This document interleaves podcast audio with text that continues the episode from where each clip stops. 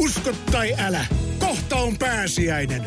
Hommaa Motonetista grillikauden aloitusta varten puhdistusaineet ja välineet grillin putsaamiseen. Motonet, nauttivan ihmisen tavaratalo. Motonet, Motonet.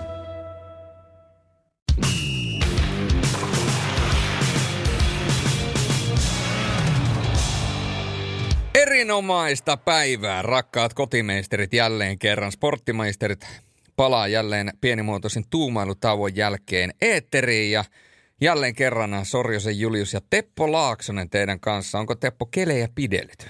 No tänään ei ole kyllä yhtään pidellyt. jos, se, jos, se, jos se tarkoittaa sitä, että ei tule vettä niin kuin pään täydeltä, niin, niin ei ole pidellyt, mutta siis olihan tosiaan loistavia kelejä myös viikonloppuna, että Tämä on vähän, vähän tällaista vielä, että se vaihtelee aika paljon. Ja vettä tulee kuin Esterin kanisterista. Kyllä.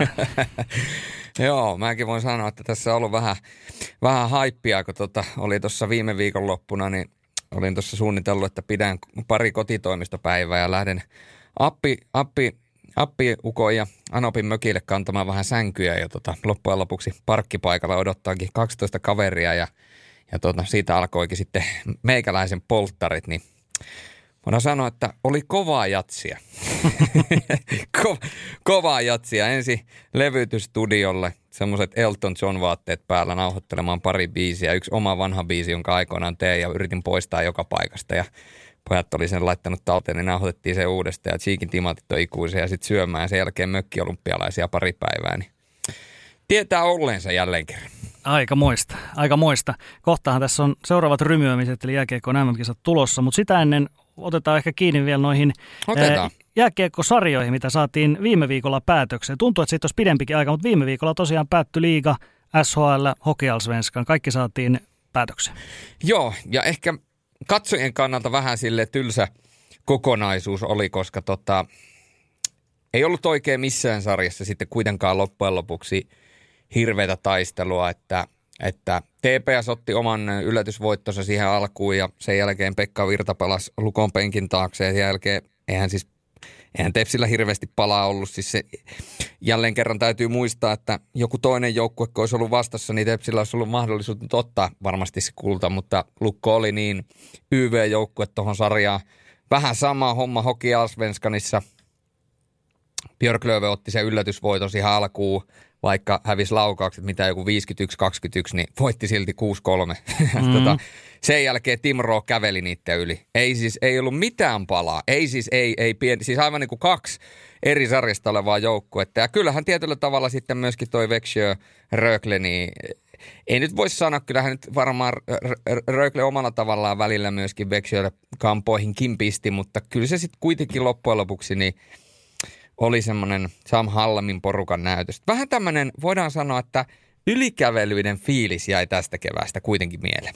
Kyllä, loppujen lopuksi yllättävän, yllättävän helpolla ne meni, meni sitten Ruotsissakin tolleen, tolleen, ja Suomessa vielä tämä korostaa tietysti, että nyt pelattiin vain kolmesta voitosta, niin, niin se meni myöskin hyvin nopeasti, oli finaalit paketissa, ei saatu edes sitä viidettä peliä siellä, mutta kyllä mun mielestä tärkeintä tässä on kuitenkin, että kyllä kaikissa ihan oikeat mestarit saatiin, että siitä ei ole mitään, ei mitään, mitään parranpärinää kyllä kenellekään jää, että kyllä nämä oli parhaat joukkueet tällä kaudella. On, on, on, ja mun mielestä niin kuin, hieno, hieno kevät kuitenkin kaiken kaikkiaan, että kyllähän siinä tietysti – myöskin jonkinnäköisiä pienimuotoisia yllätyksiä nähtiin ja, ja tavallaan semmoista säpinää ja Ruotsin puolella useampi hieno ottelusarja kuitenkin tuohon niihin ensimmäisiin, ensimmäisiin kierroksiin. Ja, ja tota, Suomessa myöskin veristä taistelua ää, moni, monienkin osalta. Että tota, hieno kevät, ei, ei siinä mitään, ei siinä mitään, mutta tota, niinhän mm. se aina menee, että kun nämä pelit on pelattu, niin sen jälkeen kaataan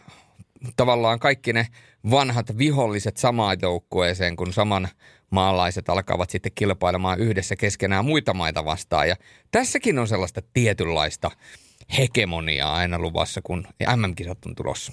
No niinpä on, niinpä on. Tuosta muuten, siitähän tuli vähän, vähän niin kuin puhetta kyllä, kun Jukka Jalonenhan ei valinnut yhtään pelaajaa nyt liigafinalisteista Suomen joukkueen mukaan. Ja sitten sanottiin muun muassa, että ei, ei oikein ehi, että tässä ei oikein ehitä testata ja muuta, niin, niin kuitenkin sieltä valittiin Lukosta sitten Klok valittiin sekin joukkueeseen ja sitten Slovakialle Skalitski ja toi Pospisille, että he, heillä sitten ei kuitenkaan ollut tällaista aika, aikaongelmaa tässä ainakaan, että ja nyt oli vähän tämmöinen meriselitys sitten vaan, että ei nyt ollut sellaisia pelaajia, mitä Jalonen on halunnut finalisteista. Joo, se voi olla ja tietysti Jukka Jalosen tämä ideologia, mikä muistetaan, mä en sanoa viime keväänä, mutta...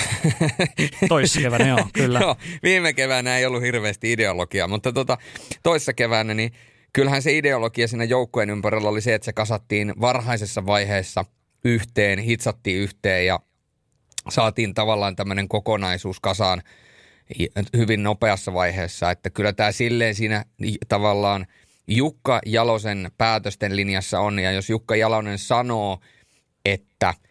Ähm, hän ei, miten, miten se meni, että, että hän näkee kyllä, niin kuin, että liikapelaaja osaa pelata, mutta hän ei pysty niin kuin sitä kansainvälistä tasoa mittauttamaan liikafinaaleiden osalta, koska liikafinaalien ja kansainvälisien pelien se taitotaso ja vaatimustaso on ihan aivan eri luokkaa.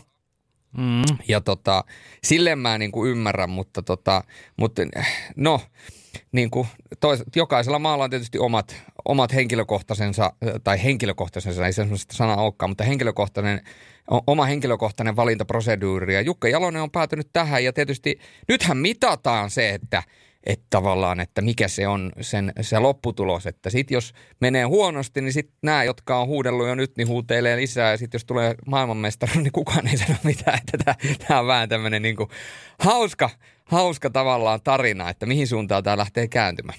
No juuri näin. Puhutaan Suomesta vähän lisää tuossa sitten loppupuolella, kun tuo Suomen P-lohko käsittely saadaan vieraskin mukaan. Mutta se pitää sanoa tuosta joukkojen valinnasta vielä, että eihän siitä hirveästi niin kuin soraääniä tullut tänä keväänä, mutta syynähän on se, että kun muistat silloin kaksi vuotta sitten, 2019, niin niitä soraääniä tuli hirvittävän paljon siitä joukkueesta, minkä Jalonen silloin valitsi kisoihin.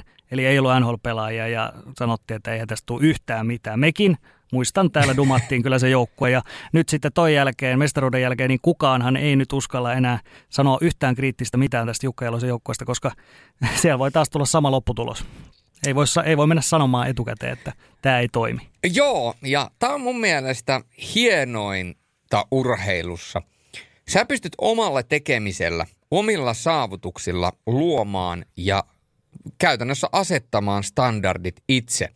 Jukka Jalonen on asettanut totta kai itselleen kovat standardit jo aikaisemmin, mutta kaksi vuotta sitten niin se standardi oli niin, että Jukka Jalonen on äärimmäisen hyvä valmentaja, kun sillä on hyvä joukkue.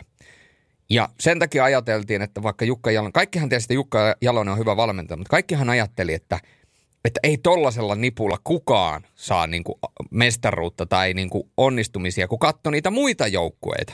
Koska mm. siellä oli Ruotsin NHL-tähdistö ja muuta – No, nyt kun Jukka Jalonen on todistanut, että hän pystyy tollaisellakin nimi, niminipulla hakemaan sen mestaruuden, niin hän on asettanut sen oman standard, standardinsa entistä korkeammalle.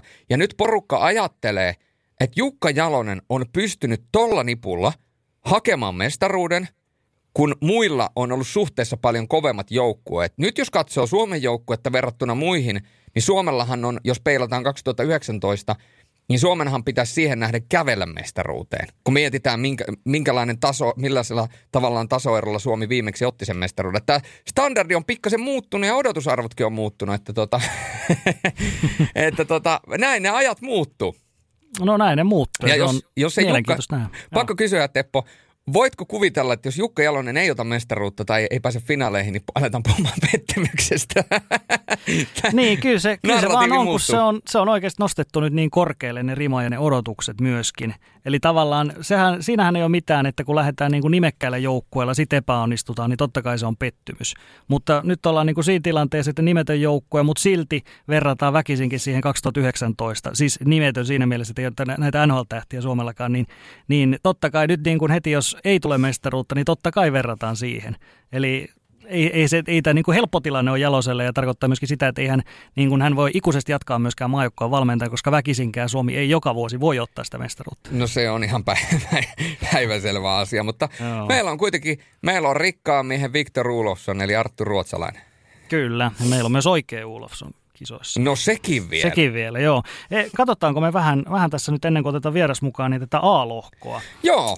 Eli Riassa pelataan Latviassa nyt sitten loppujen lopuksi, niin kuin tiedetään, niin valko potkastiin pellolle tuosta sitten toisen isännän roolista ja Latvia, pelaa, Latvia nyt isännöi sitten yksin kisat. Eli Rias pelataan kahdessa hallissa.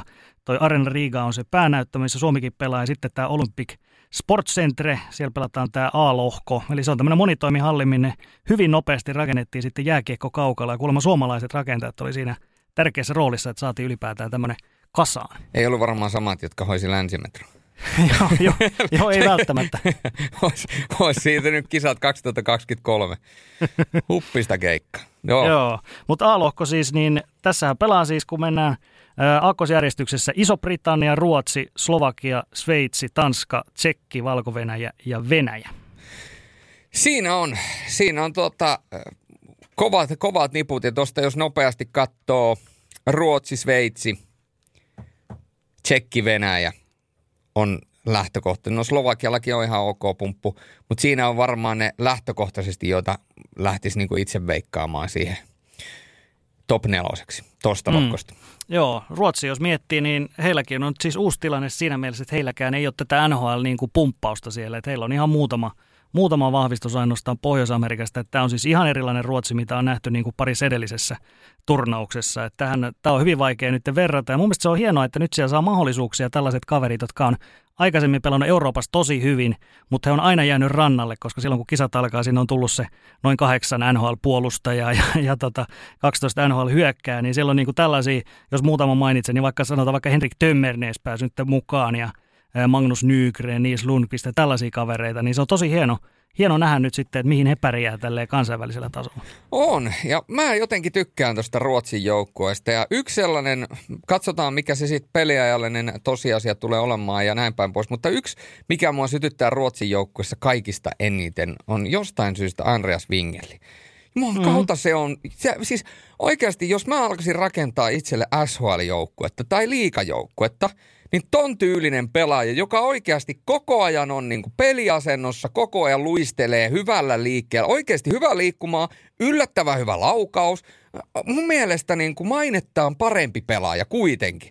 Sitten siellä on Viktor Rulofsson, ei se nyt mikään tietysti Artur Ruotsalainen on, mutta siis äärettömän kova maalintekijä, erittäin hyvä. On, on. Raakele kaikki tietää sen parhaimmillaan todella nopea.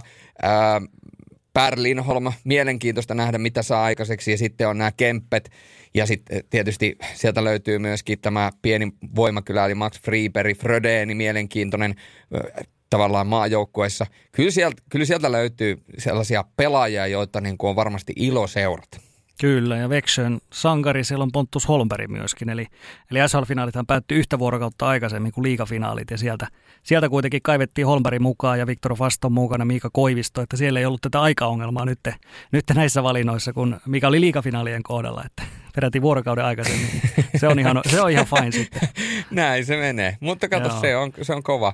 Mutta ky- kyllä, ja sitten tietysti nuori poika Isak Lundström on myöskin sellainen poika, mitä varmasti on ihan, ihan kiva tuossa seurata sivusilmällä, että mitä se poika saa aikaiseksi. Joo, maalivahit on kanssa, siellä on Reidebon ja Fast, niin Viktor Fast 38-vuotiaana, mä just katsoin, niin hän on vanhin, kautta vanhin ruotsalaismaalivahti MM-kisoissa. Että se, on, se on aika kunnioitettava ikä, mutta eihän se siellä pelissä missään näy. Että jos vaan pysyy terveenä, niin kyllähän taistelee ykkösvaarin paikasta tuon Reidebonin kanssa, joka on KHL-veskari. Niin, mulla on vähän Fastin osalta vähän pelottaa se, että loukkaantuminen tuli kuitenkin playareissa tolla iällä, niin tietysti se on saatu parsittua kuntoon ja ei se nyt ihan voi totaalisen klesana olla, kun se on tuolla mukana, mutta aina, aina kun maalivahdille tulee loukkaantuminen – se on kuitenkin pelipaikkana aika kuluttava, niin tossa iässä, onko se niin kuin saanut itsensä tavallaan oikeasti hyvään kuntoon vai onko se sellainen, että se on tavallaan paikattu sen verran, että pystyy pelaamaan ja sitten ensimmäinen, ensimmäinen torjunta ja sinne oikealle puolelle, kun se kallistuu vähän liikaa, niin napsia sen jälkeen sama vamma uusiutuu. En tiedä, mutta tavallaan tämmöinen pelko on aina olemassa tietysti. On, on, mutta kaiken kaikkiaan hyvin mielenkiintoinen ja tämä on siis taas hyvin erilainen Ruotsi, mitä on nähty. Että se on tosi jännä nähdä, että miten se – tuosta lähtee, että kyllä se niin kuin tästä lohkosta jatkoon menee, mutta miten sitten siitä pitemmälle riittää, niin se on, se on hyvin mielenkiintoista nähdä. Että hyvin, hyvin erilainen Ruotsi tulee kuin mitä on ollut aikaisempina vuosina. Heillä on uusi päävalmentajakin Karppelöv on nyt. Kyllä, Juhanin, Juhanin poika. Mitä jos tota, nostetaan tuosta muutaman pelaajan? No mä nostin sieltä muutaman pelaajan esille, niin ketä, kehen löysit punaisen kynä?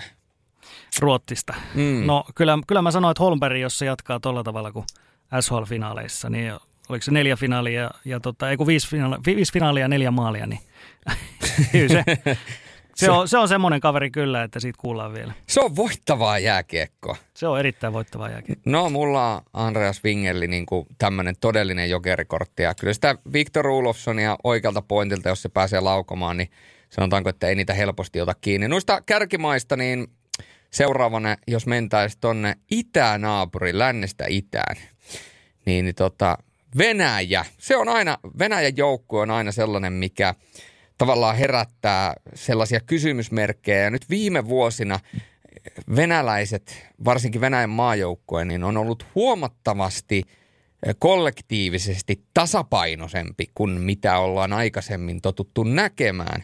Ja mä veikkaan, että toi Venäjä, mikä tällä hetkellä on niin tuolla jalkeella, niin toi on kyllä niin kuin iskukykyinen, varsinkin kun katsoo muita joukkueita, mitkä tällä hetkellä MM-kisoissa on. Mm. Niin, tämä on mielenkiintoista, koska siis tämä on, Venäjällä on myöskin nähty paljon hyviä NHL-pelaajia viime vuosina, mutta tämähän on taas, tämä on KHL-vetoinen joukko. Kyllä. Pakke, pakkejahan tulee hyvin NHL, tähänkin siellä on esimerkiksi Provorov on tällainen varmasti niin kuin johtava pelaaja, sitten on Nikita Sadorovia ja Artyom Tsub ja niin edespäin. Niin tota, että pakkipuoli on ihan hyvä, mutta sitten hyökkäyksessä niin täytyy sanoa, mä tunnen niin kuin muutamat kaverit, jotka NHLskin pelaa Barabanovia, Grigorenko ja näin, mutta sitten täytyy sanoa, että sitten mennään kyllä aika tuntemattomalle osastolle, eli KHL, joukkue KHL, niin kuin tiedetään, se on kova kansainvälinen sarja, mutta täällä on ihan älytön määrä niin kuin tulokkaita, eli jotka pelaa ensimmäisen kerran MM-turnausta. Tämä on täsmälleen sama asetelma myöskin kuin Ruotsilla on, eli Täällä on kavereita, jotka on siellä odotellut omaa vuoroa, mutta aina sieltä on tullut sitten Panarinit ja ties kenet, Ovechkinit ja muut ja on ottanut ne MM-kisan paikat. Mutta nyt aukeaa mahdollisuus ihan uusille nimille.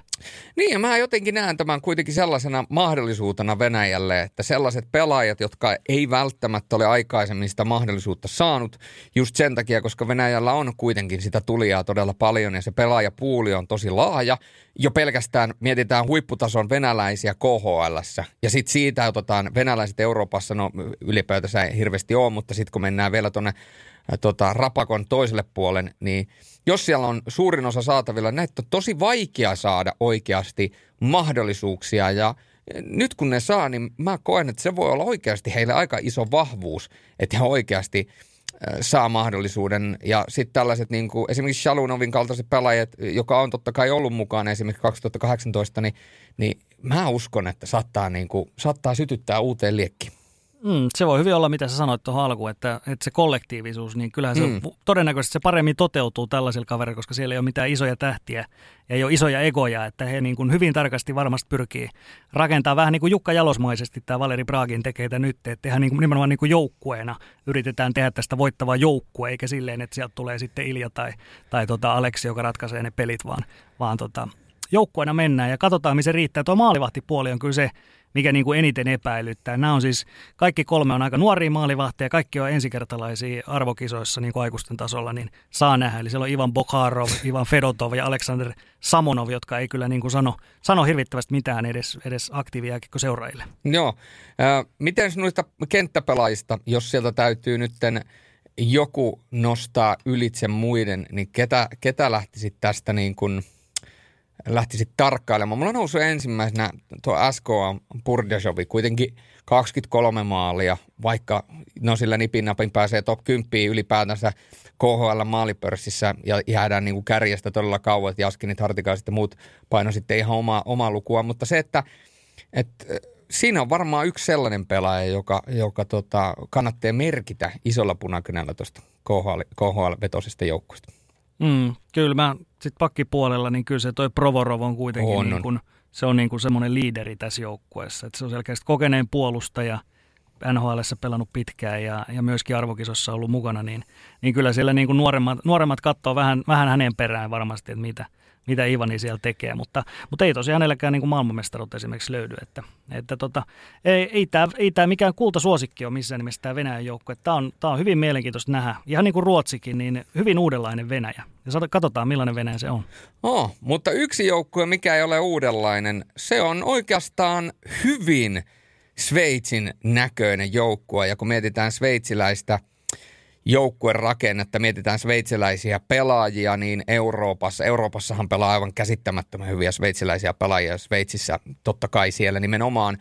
Ja sitten vielä nuo muutama NHL-vahvistus tuohon, niin Mä sanon, että Sveitsillä on ihan saamarin kova joukkue näihin kisoihin, kun miettii, että kuinka kova niin kuin muilla on. Ää, toi maalivahti kolmikko, Berra, Genoni, Nyfeler, niin ei se nyt hirveästi tarvitse, kun katsoo tuonne Tsukin maalin suulle ja katsoo, mitä siellä on vuosia, vuosien saatossa Genoni tehnyt, niin tota, tarvii hirveästi niin kuin miettiä, että, että tota, ke, kellä lähtee raidaamaan, jos lähtee raidaamaan, mutta tota, ää, toi kenttäpelaajista – niin mun täytyy sanoa, että pakit oikeasti erittäin vahvaa tekemistä. Rafael Diaz on erittäin hyvä puolustaja vielä 35-vuotiaana. No Santeri Alatalo on todella solidi puolustaja ollut. Se on vähän tuntemattomampi suuruus suomalaisille – mutta siis Santeri Alatalohan on oikeasti äärettömän hyvä puolustaja ja se on, on, niin kuin Sveitsin tasolla oikeasti niin kuin kärkipuolustaja. Löffeli on tehnyt hyvää, hyvää, hyvää tulosta. Sitten äh, ton ehkä se suurin tähti mun mielestä, tämä on henkilökohtainen mielipide, mutta siis Janis Mouseri, 20 nuori, nuori mies, aivan käsittämät. Jos joku on kat- nähnyt joskus, kun Roma Josi pelaa, niin se on niinku suora kopio Roma Josista. Näin on myöskin itse sanonut, haluaa olla. Sitten hyökkäistä. Sentteriosastolta, sieltä löytyy Niko Hischier. No tiedetään Hischierin kausi, no epäonninen ja oli, oli jalkavammaa niin kuin – preseasonilla ja sitten tulee BG Suppanin lämäri päähän ja niin kuin, ei se nyt ihan mennyt, mutta mut Hissierin taitotaso tiedetään. Sitten siellä on tota, niin Enso Korvi, erittäin taitava äijä. Sitten Kurashevi, ää, joka on niin kuin oikeasti viimeisen päälle hyvä ää, tuo tulevaisuuden pelaa, kuitenkin vasta 21-vuotias, vähän samaa jopa kuin Patrick Kaneissa. Timo Maier, mainettaan parempi, erittäin fyysinen, jos katsoo jotain – XGtä viimeisen parin vuoden ajalta niin yllättävän korkealla niissä. Ja sitten siellä on vielä tällaista ärsyttäjää Tristan Serviä, Dario Simeon, joka pelasi sen oman niin kuin huikean kauden, tähän, tähän niin kuin totaalinen läpimurtokausi. Ja sitten tavallaan kaiken kukkuraksi vielä pomminvarma, uskalla sanoa pomminvarma tuleva NHL-mies Gregory Hoffman, niin ee, kyllähän tuolla, jos noin oikeasti pojat pääsee tasolle, niin kyllä mä sanon, että tossa on team to beat. Niin, tämä on oikeasti niin kuin Sveitsille, tämä on, tämä on ihan valtava mahdollisuus, koska nyt ei ole näitä toisten joukkoja niin sanotusti NHL turboahdettuja joukkueita. Mm. Eli kun puhuttiin Ruotsista ja Venäjästä, niin nyt heillä ei ole sitä NHL-tykitystä siellä. Ja Sveitsillä on muutama arvokas NHL-lapu siellä, eli he on hyvin lähellä jopa sitä niin kuin parasta, että okei, no se Romajosi nyt sieltä puuttuu, no mutta, ja pari tällaista, mutta siis ollaan aika lähellä sitä parasta, parasta mitä Sveitsi voisi saada kasaan, niin oikeasti tämä on iso mahdollisuus, että heillä on, heillä on niin kuin hirveät paineet tässä, mutta heillä on siis mahdollisuus voittaa tämä koko lohko. Kyllä. Sveitsillä ja se, mennä niin kuin hyvin pitkälle. Se on niin sairasta ajatella, mutta Sveitsillä on oikeasti ihan pirun hyvä joukko. Siis tuolta löytyy kaikki. Sieltä löytyy kiekollista osaamista, sieltä löytyy fyysisyyttä, sieltä löytyy sitä ärsyttävää pelaajaa, joka niin kuin menee ihon alle. Ja, ja, ja sitten löytyy niin kuin tämmöistä niin kuin kiekollista nopeutta ja sitten vielä nämä kokemus, kokemuksen syvää rintaa, niin diasit, ampuulit, porukat ja Andriket on tämä kausi on ollut aivan käsittämättömän hyvä. Siis se, no kyllä tossa mä sanon, take my word, tossa on team to beat. On, on, on. Se on nähty, että Sveitsi pystyy, pystyy pääsemään niin kuin hyvin pitkälle. On kaksi kertaa ollut hopealla jo tässä niin kuin viimeisen kymmenen vuoden aikana. Niin kyllä, ehdottomasti siis ainoa, ainoa mikä mä näen tässä, niin, kuin, niin nyt se asetelma on uusi Sveitsille. Siis tämä on ensimmäinen kerta, että he lähtee niin kuin suosikkiasemana verrattaessa jopa niin kuin Ruotsia ja Venäjän tässä lohkossa. Niin jos he, miten he itse käsittelee sen, niin se on se kysymys, koska siellä on, alkaa sveitsiläismediat ja aika, aika lailla painetta tonne nyt jo. Joo, kyllä mä sanon, että siellä alkaa voi alkaa aika monella tärräämään, mutta mä uskon, että siellä on kuitenkin sellaisia pelaajia, jotka on esimerkiksi monta Tsukin pelaajia, ja Tsuk on niin kuin sitä menestystä hakenut isolla rahalla ja hankkinut sinne kalliita pelaajia Gregory Hoffmanista lähtien, niin he on saaneet onnistumisia ja sitten siellä on näitä, jotka on pelannut läpimurtokauden ja, ja on nhl pärjännyt ja näin päin pois. Ja sitten vielä kun muistaa, että sieltä tulee tämä nuori poika Hishieri, jonka niin kuin kausi on ollut täydellinen katastrofi, niin jos hän on pelikunnossa, niin ne näytönhalut on varmaan niin kuin ihan megalomaaniset. Niin, mm. niin kyllä mä, mä, tossa on. Mä pitääkö tässä melkein niin kuin omakotitalo lyödä nyt Patrick Fisherin porukalla? Ja... No melkein joo, mutta mut sehän on siis, se on myöskin fakta, että sen lisäksi Sveitsi on hyvin pärjännyt ja ollut finaalissa pari kertaa, niin on myöskin, heillä on ollut myöskin huonoja kisoja tässä on, viimeisen kymmenen vuoden aikana. Että siellä on edelleenkin muutama kerta jäänty kokonaan puolivälierien ulkopuolelle. Että siihen mä nyt en millään usko, että sellaista tapahtuisi, mutta katsotaan, katsotaan. Mutta korkealla on minun papereissa. Sama, mulla on siis ehdokas tämän lohkon voittajaksi, kun katsoo noita muita joukkueita, niin ei, ei kahta sanaa, ei kahta sanaa. Mutta otetaan sitten toinen, joka on myöskin tähän tavallaan nousee korkealle tässä kyseisessä lohkossa, eli Czech Republic. Hmm.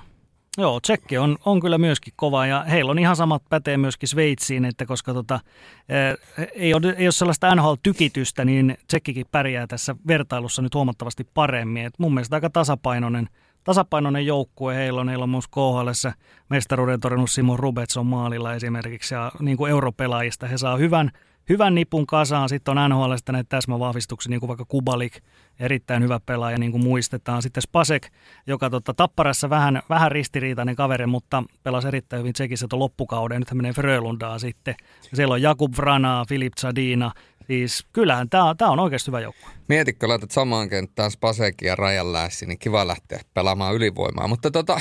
joo, ja Lundqvist keskelle. joo, Se tekee siitä keskeltä. Niin Ai, niin, aivan, kyllä, kyllä. Eli Ika Lehkoselle, nyt kun se Ika lähtee Siimuralta pois, niin se taitaa lähteä Rönnbergin apulaisiksi tänne Frölundaan. Ei tässä mitään muuta näe. Mutta mut, mut, onhan toi, niin toi on tasapainoinen joukkue myöskin tsekeillä – ja, ja Tsekeillä on niin kuin myöskin tuolta hyökkäysvoimaa. Siellä on muutama tuommoinen, voidaan sanoa kuitenkin tähtiluokan pelaaja. Ää, Jan Kovashin kausi tuolla Sveitsin puolella oli todella tärkeä, kantava voima ää, tällä kaudella Tsukille. Aivan siis mieletön pelaaja. Kertoo jotain tuosta Tsukin joukkueestakin, että siellä my- myös tämä herra tuota paino, muun muassa Dario Simioni ja tuon Hoffmanin kanssa samassa kentässä, mutta ää, toi on, tämä Tsekin joukkueen kanssa, mä tykkään tästä ja toi, toi puolustus, toi on niinku Ronekki, Klokki, Moravcikki, Musil, Sklenitska, se aika jykevä hei. Tuo on aika jykevä. Siellä on, on. Niin kuin, sanotaanko näin, että aina on puhuttu, mä joskus sanoin jossain lähetyksessä, että että tämä on tämmöistä karvapersen jääkiekkoa. Joku kysyy, että mikä on karvapersen jääkiekko? Että onko sä keksinyt itse tuon termin? Että ei, mutta nyt voisi niin sanoa, että nyt on sellaista, nyt on sellaista niin ahteriosastoa tarpeeksi, karvaista ahteriosastoa Tsekin puolustuksessa myöskin hyökkääjässä. On, on. Tulee... Se on todella, todella jykevä, koska siellä on neljä yli 190 senttistä. Kyllä. Ja ja nuo hyökkäjätkin on niin kuin, voidaan sanoa, että erittäin hyviä ja veikkaisin, että kulmavääntötilanteissa kun lähtee, niin on pari ensimmäistä kenttää, niin tulee olemaan kyllä Tsekeiltä myöskin kovaa. Ja kyllä mä sanon, niin kuin, jos Tsekit onnistuu tavallaan tuon pelitavan luomaan sellaiseksi, että no, noista äijistä saadaan Pesanin tota, käsissä revittyä enemmän irti, niin mä sanoisin, että tämä porukka nousee ainakin Venäjän ohi – ja kyllä mä sanoisin, että Ruotsilla on tietysti pelitavan etu siinä määrin, että siellä on se tietty tyyli, millä Ruotsi on pelannut ja siellä on noita tuota SHL-pelaajia paljon, jotka on tottunut kova, kovarytmiseen peliin, mutta kyllä mä sanon, että Tsekkikin on niin kuin yllättävän kovan näköinen. Paperilla Joo. huoma. On, on. EHTL se näytti hyvältä ja Pesan on tehnyt just tämmöisen. Se on niin kuin enemmän kollektiivi kanssa, mitä Kyllä. se on ollut, ollut takavuosina. Kyllä mun mielestä se jatkumo on ihan selkeä sekillä, että he on pelannut hyviä turnauksia aikaisemmin, mutta ei ole riittänyt mitalleille. Mutta nyt ollaan kyllä niin kuin, mä sanoisin, että mitalli syrjässä pitäisi olla kiinni tällä joukkueella. On, on. Ja tämmöiset niin kuin Praana on tähtipelaaja ihan selkeästi. Kyllä tuossa on, kyllä tossa on niin kuin – Tuossa on erittäin, erittäin hyviä aiheita tuossa Tsekin joukkueessa. Tykkää. Mm. Harvemmin on kyllä sanonut, että tykkään Tsekin joukkueesta, nyt tässä jotenkin tämä uudenlainen tsekki, mitä siellä on. Toki siellä on sitä vanhaakin, mutta siinä on niin kuin noita entisiä, entisiä tota, Euro- Euroopassa menestyneitä pelaajia Kupalikin johdolla, niin tota, tykkää. Ja sitten tietysti Filip Hitil ja Poru muu poppo. On, on. Et nämä neljä on, on tietysti suurimmat suosikit jatkoon. Et tota, Slovakia on sitten seuraava tuossa, niin Slovakiahan on, on ollut sympaattinen joukkue ja se kovasta aina haastaa, mutta hyvin, hyvin vaikea se on yltää tuonne puolivälieriin. Et taso on hyvin kova tänäkin vuonna tässä A-lohkossa ja kyllä se vähän, vähän siltä valitettavasti näyttää, että Slovakia on todennäköisesti jälleen se eka joukkue, jolle jää se mustapekka käteen, eli, eli todennäköisesti se jää yhdestä voitosta kiinni, niin kuin se on monena vuotena jäänyt heillä, että he ei yllä tuonne top neloseen. Joo, en mä siis näitä joukkueita vastaan, siis Slovakialla on äh, hyvä työtelijäs puolustus. Siellä on sellaisia puolustajia, jotka pystyy niin puolustamaan ja ottamaan iskuja vastaan ja hyviä blokkaajia, useampikin tuolla puolustuksessa hyökkääjiä, jotka on tosi työtelijäitä. Moni, jotka on joskus nähnyt, niin on tykännyt esimerkiksi Matus Sukelista siitä tyylistä, millä tavoin hän pelaa. Sitten on nämä tota, Lukko, Velikullat, Skalitski, Pospisil kaksikko, jotka siellä painaa menemään.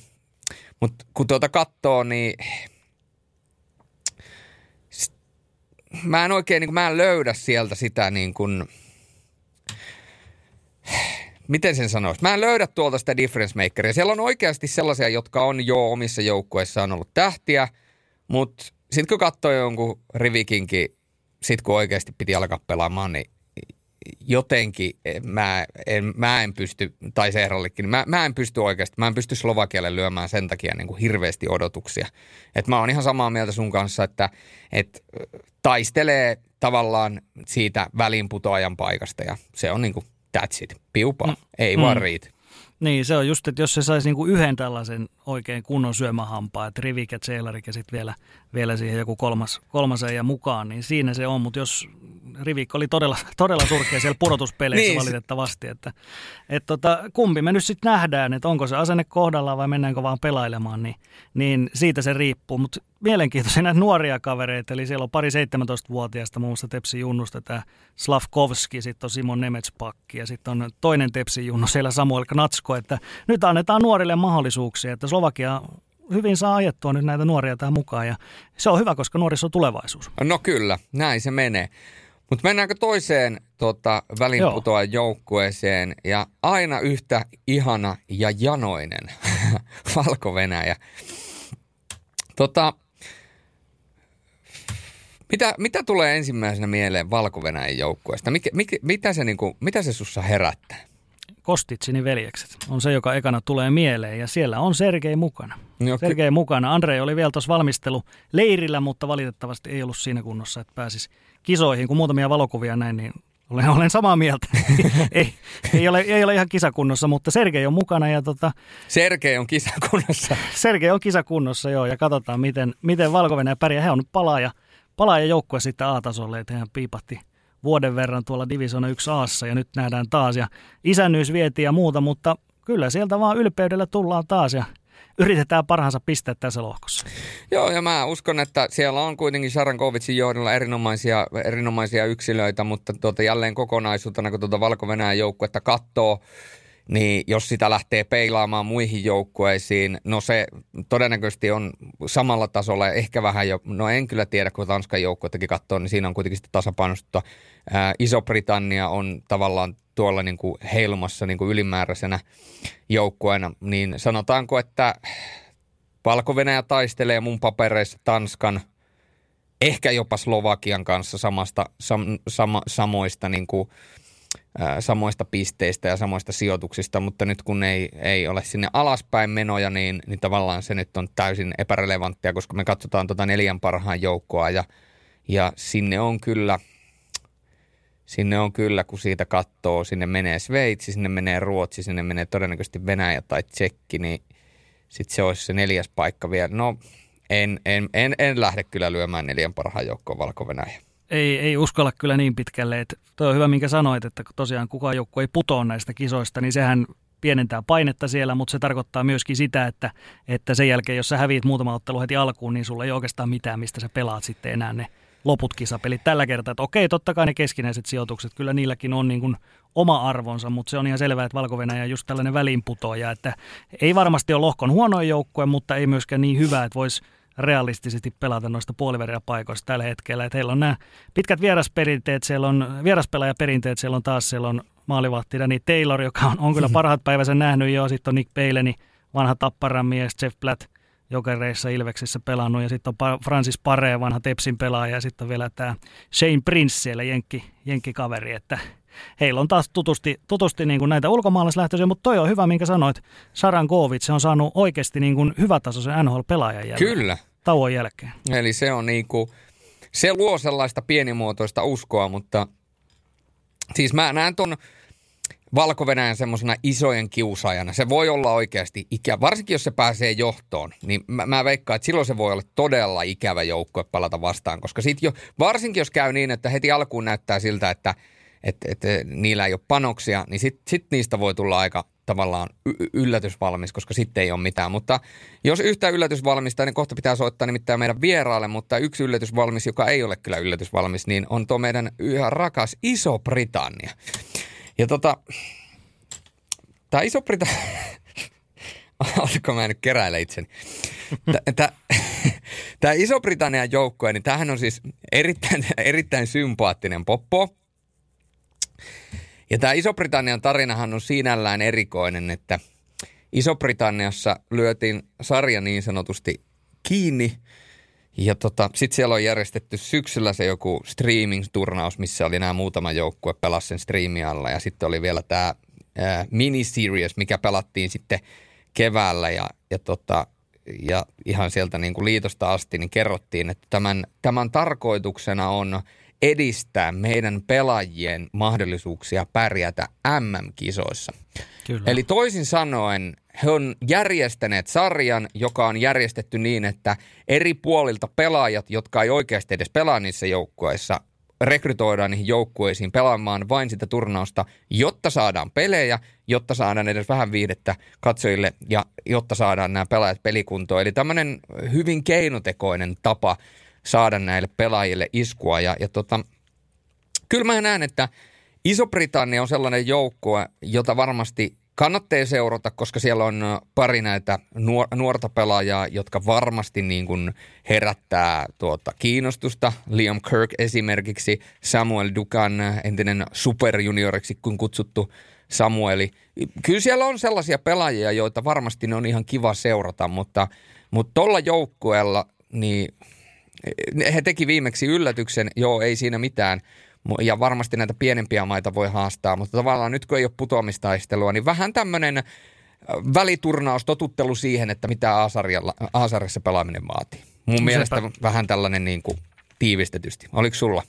Sepä se, sepä se, että tota, nyt ei tarvitse pelata sarjapaikasta, niin se tarkoittaa, että voi pelaa hyvin ilman paineetta siellä ja, ja tota, kehittää sitten tekemistä. Että sitten taas ensi vuonna todennäköisesti, jos kaikki menee taas normaalisti, niin sitten on taas sitä kovempi, kovempi haaste, että valko ja muita vastaan sitten joutuvat pelaamaan siitä sarjapaikasta. Tämä on nyt tällainen paineeton mahdollisuus, niin katsotaan miten käy. Että kyllä ne viimeksi suuri osa Iso-Britannian peleistä oli aika selviä suurimaalisia tappioita, että, että se, oli, se oli se ainoa voitto oli Ranskasta ja se riitti se riitti. säilymään. Et nyt ei ole edes sitäkään, että ei, ei tuosta niinku ihmeitä, ihmeitä ole tuosta Iso-Britanniasta sanottavan. Että kyllä se tasoero näkyy näihin kaikkiin muihin, että olen hyvin yllättynyt, jos, jos kerää niin kuin montaakaan pistettä tässä. Kyllä, Muu, mutta jos, ehkä. jos pääsee jatkoajalle, niin ei muuta kuin Ben Davies kehiin ja no. kiekkoreppu. Mutta hei, Samuel Duggan ja toi Liam Kirk, niin ne on varmaan sellaisia pelaajia, joita kannattaa niin oikeasti seurata nuoria eteenpäin meneviä pelaajia ja voidaan sanoa, että iso-britannialaiseksi niin kuin, tai iso-britannialaisiksi pelaajiksi, nuoriksi pelaajiksi, niin, niin kuin erittäin niin kuin hyviä. Ja toihan oli toi Dugan semmoinen, josta silloin puhuttiin, kun hän Ruotsiin, Ruotsiin tuli ja Örebruussa pelasi junnuissa, niin silloinhan puhuttiin jopa tämmöisestä superjuniorista. Kyllä, teki se, heillä on, niin. niin. teki silloin tuota, tuolla Englannin junioreissa ihan kammopisteitä ja näin päin pois, mutta tota, nyt on sitten ollut Hokiettan mies ja, ja tota, Hokiettanissa kyllä kuitenkin niin taisi olla yli puoli pistettä per peli, että, että on se kuitenkin ihan hyvä taso, hei. Ei se nyt niin kuin, liikassa voisi pärjätäkin. On, ja heillä on tämä pakki Joshua Tetlow, joka on pelannut Suomisarjaa tämän vuoden syksyllä vielä. Se oli muuten. Se on harvinaista, että Suomisarja pelaaja, tai Suomisarjassa samana kautena pelannut pelaaja on yltänyt sitten MM-kisajoukkueen A-tasolla, niin se on kova juttu. Kyllä, ja siis mä mietin sitä, että kun tiedotteessa sanottiin, että saatiin kuulla, että Joshua haluaa tulla Kalajoelle, niin missähän, missähän tuota kalapöydässä tämä on lähtenyt liikkeelle, että lähdetkö Kalajoelle. Kaikista maailman paikoista. Mutta tota, sitten vielä viimeisenä, mutta Tanska, ei vähä, vähäisemmänä, niin tota, su, suohan on kehuttu tässä vuosien saatossa Tanska-selostajana, niin tota, siellä on nyt, siellä on Tanskalla hyvin Tanskan näköinen joukkue kasassa. Joo, mä pidän Tanskan joukkueet hyvän tasoisena kyllä, kyllä niin kuin näihin kisoihin. Että ainoastaan tuo maalivahtipuoli, että meillä ei ole Andersenia, joka on, olisi se niin kuin johtotähti siellä. Kyllä. On vaan, on vaan Sebastian Daam, mutta heillä on hyvät pakit, paljon SHL-kokemusta. Siellä on, löytyy hyvin monilla, Lauritsenin veljekset, Matias Lassen, Oliver Joakim Larsen ja niin edespäin. Ja hyökkäy, hyökkäys siellä on, on siis Pötkeri, joka on palannut jo Eurooppaan, haluaa jo hänellä ohi. Ja sitten on näitä kokeneita europelaajia, Hartit, Stormit, Jensen – Morten Matse, Nikolai Maier tietenkin Ässistä ja Nikuulesen on ollut erittäin hyvä Hokiasvenskanissa ja sitten AHLista Aleksandr Truuni. Siis kyllä tämähän on hyvä joukkue oikeasti, mutta valitettavasti ihan sama juttu kuin Slovakialla, niin ei vaan, ei vaan se riitä. Tämä on oikeasti kova lohko tämä lohko. Se on, mä oon ihan samaa mieltä. Ja tuosta Pörkeristä täytyy sen verran sanoa, että, että tota, Mikkelihän on edelleen kuitenkin, siis tuntuu, että se hän alkaa olemaan jo niinku uransa ehtopuolella. Mutta sitten joka kerta hän, mä muistutan itseäni siitä, että hän on siis mun ikäinen, eli 31. Mähän on urani ehtopuolella ollut jo kauan, mm-hmm. mutta siis, siis oikeasti 31-vuotias, niin kyllä, tossa on vielä kuitenkin useampi pelivuosi ja hän on kuitenkin aika dynaaminen pelaaja – luisteluvoimainen pelaaja ollut aina, että toki hänen luistelutyylinsä versus mitä se 2020 vaatii, niin se on vähän ehkä, hän on ehkä noita menneen ajan, menneen ajan tuota, tuota, hyviä luistelijoita, mutta siis erittäin hyvä vahvistus ja mun mielestä siis kova hankinta, että tuota, on Sveitsissä ja tuota, mun mielestä niin kuin istuu, istuu myöskin Luganon joukkueeseen hyviä, kuitenkin 18 maalia, todella kovassa Sveitsin liigassa, niin se on kuitenkin ihan, ihan varteen otettava saavutus. On, on. Ihan, ihan hyvä joukkue, mutta ei se tässä lohkossa vaan riitä. Että se on valitettava heillä. Mutta Slovakian kanssa voi pelaa vaikka sit siitä vitospaikasta, jos, jos niin kuin se on sellainen iso, iso, mikä tavoite heillä voisi olla. Niin. Ja totta kai, jos siellä joku pettää vaikka Venäjä, niin siinä on, siinä on se iskupaikka sitten näillä vähän pienemmillä. Se on muuten just näin, mutta otetaan tässä pienimuotoinen happihyppely ja sen jälkeen lähdetään B-rappuun, tai ainakin B-lohkoon. Ja tuota, Helmi lohkoon. Otetaan, no kato, ei mä saatan tykätä myöskin B-rapusta, mutta katsotaan kuka sieltä meille puhelimeen vastaakaan. No niin, sitten lähdetään tutkimaan tuota P-lohkoa, eli Suomen lohkoa. Ja Suomen lohkosta meillä on mukana myöskin kertomassa sitten Mika Saukkonen, eli MTV Kolmoselle ja Semorelle näitäkin kisoja jälleen selostava. Taisi olla yhdeksännen tämän kisat selostusroolissa, eikö vaan Mika? Oliko näin? Mm, tota, sulla on varmaan parempi, parempi tieto kuin mulla, että olisiko nämä nyt sitten 9 2012, siis ensimmäiset, ja sen jälkeen sitten. Nämä on itse asiassa nämä nämä tulee olemaan paikan päällä, niin, niin tuota, tästä taitaa olla semmoinen tasavuosiluku. Mä en ole ihan kaikki käynyt, mutta nämä on kahdennet kymmenennet, muistaakseni nämä, missä mä oon mukana. Nämä Kyllä. Eka tuli, eka tuli 95, niin tota, nyt taitaa olla 20 täyteen. Wow, se on aika, se on hieno, aika kova. Hieno luku. Hieno se on luku. hieno luku. Mm. No se on. Muutamat, jos vielä jaksaisi tehdä, niin eläkkeelle nää. Ensimmäiset 95. Mieti, mikä on painanut MM-kisossa silloin, kun mä oon ollut melkeinpä vaipoissa. niin, te olitte hiekkalaatikolla. Kyllä. Just näin. Todennäköisesti molemmat, olitteko vielä edes siellä. Tota, nipin, na, nipin, napin, prätkähiiret kädessä leikkimässä. Joo. Mites Mika, Mika tämä selvisi vasta aika vähän aikaa sitten, että nyt säkin pääset paikan päälle taas tuonne Latviaan, niin millaiset kisat siinä mielessä odotettavissa, että siellä on vähän poikkeukselliset olosuhteet, on koronahommat ja kaikki muut mahdolliset? Joo, meillähän oli, oli siis, se alkuperäinen suunnitelma oli siis, että ollaan täällä kaikki selostajat. Mutta nyt sieltä tuli sitten tässä ihan viime aikoina, viime, viime hetkillä, niin semmoista niin sanottua rohkaisevaa tietoa, että siellä ensinnäkin muiden, lähestulkoon muiden maiden selostajista suurin osa on paikalla. Taitaa olla 13 maan, mun tietojen mukaan 13 maan selostajia paikalla. Ja sitten se, se käytäntö siellä vähän selvisi tarkemmin ja, ja siis, että se on mahdollista vetää siellä. Mutta kun tämän tiedon mukaan siellä ei ole yleisöä, tai mitä ne sitten päättääkään, sitähän voidaan kuulemma vielä yleisö ottaa jopa kisojen aikanakin sinne tai tehdä semmoinen päätös, niin kyllähän se tietysti muuttaa sitä, mutta tässä on nyt koko, koko viime kausi vedetty liikaakin noita pelejä ilman yleisöä, että tota, ei se nyt kauheasti, kun sä vedät luurit päähän, niin kuin hyvin, hyvin te, varsin hyvin myöskin tiedätte tämän, niin, niin tota, eihän se nyt niin kauheasti muutu. Totta kai se fiilis on erilainen, sillä tavalla fiilis, mutta kun selostaja laittaa luurit päähän, niin se vetää, oli siellä yleisö tai ei. Et tota, kyllä siihen varmaan tottuu, mutta onhan paikan päällä tietysti se näkeminen, niin kuin tiedätte, niin erilaisten taustajuttujen näkeminen ohi sen kuvaruudun. Tuleeko pitkä, eikö tule pitkää, mistä se jäähy mahdollisesti tuli, mitä vaihtoehtoja tapahtuu. Sitä ehtii jonkun verran seurata, ei kauheasti, mutta jonkun verran tietysti enemmän kuin jos olet harjakomerossa. Se on, ihan totta, se on ihan totta. Ja viimeinen nyanssi tietysti se, että kun maalivahti lähtee pois maalilta, niin sen näkee myöskin paikan päällä vähän paremmin kuin siitä kuvaruudusta. Varsinkin jos on tiivis kuva siellä kulmassa, niin siitä on aika hankala, hankala hahmottaa laskea. Joo, joskus on allekirjoittaneena kyllä käynyt just kun, tota, vaikka on ollut hallissakin, niin tota, en ole huomannut viime hetkellä, että tota, et kauhean tiukka tilanne. Katos vaan, siinä olikin maali ollut jonkun aikaa tyhjänä. Että tota, mm. No, se sitten kuitenkin huomattiin siinä, että ei nyt ihan mennyt monilleen se homma, mutta kyllä niitä sattuu. No joo, se on 60 metrin päässä, niin sitä ei välttämättä ihan heti silmiin osu. Lähdetäänkö me käymään tätä Suomen lohkoa läpi? No käydään. Teppo, Joo. mikä... Mm. No Suomesta tietenkin täytyy aloittaa, eli, eli Suomen joukkueesta, niin kaikki muistamme, mikä oli tilanne kaksi vuotta sitten. Silloin Jukka Jalonen valitsi joukkueen ja aika monet silloin oli vähän kriittisiä, että mitä hän tästä tulee. No me kaikki tiedetään, Mika, miten siinä kävi, niin miten suhtaudut nyt sitten tähän joukkueeseen, mikä Jalonen tällä kertaa on valinnut? Joo, no ainahan, aina keskustelu tulee. Siis sehän on, se olisi todella ihme, jos ei tulisi keskustelua joukkueen valitsemisestä, oli se sitten millainen tahansa se joukkue, mutta tota, aika pitkältihän tämä niin kuin noudattelee tavallaan se sama, samaa niin kuin sapluunaa, että et on niin sanotusti nimetön joukkue, joka ei tarkoita tietenkään sitä, etteikö voitaisiin voittaa maailmanmestaruus.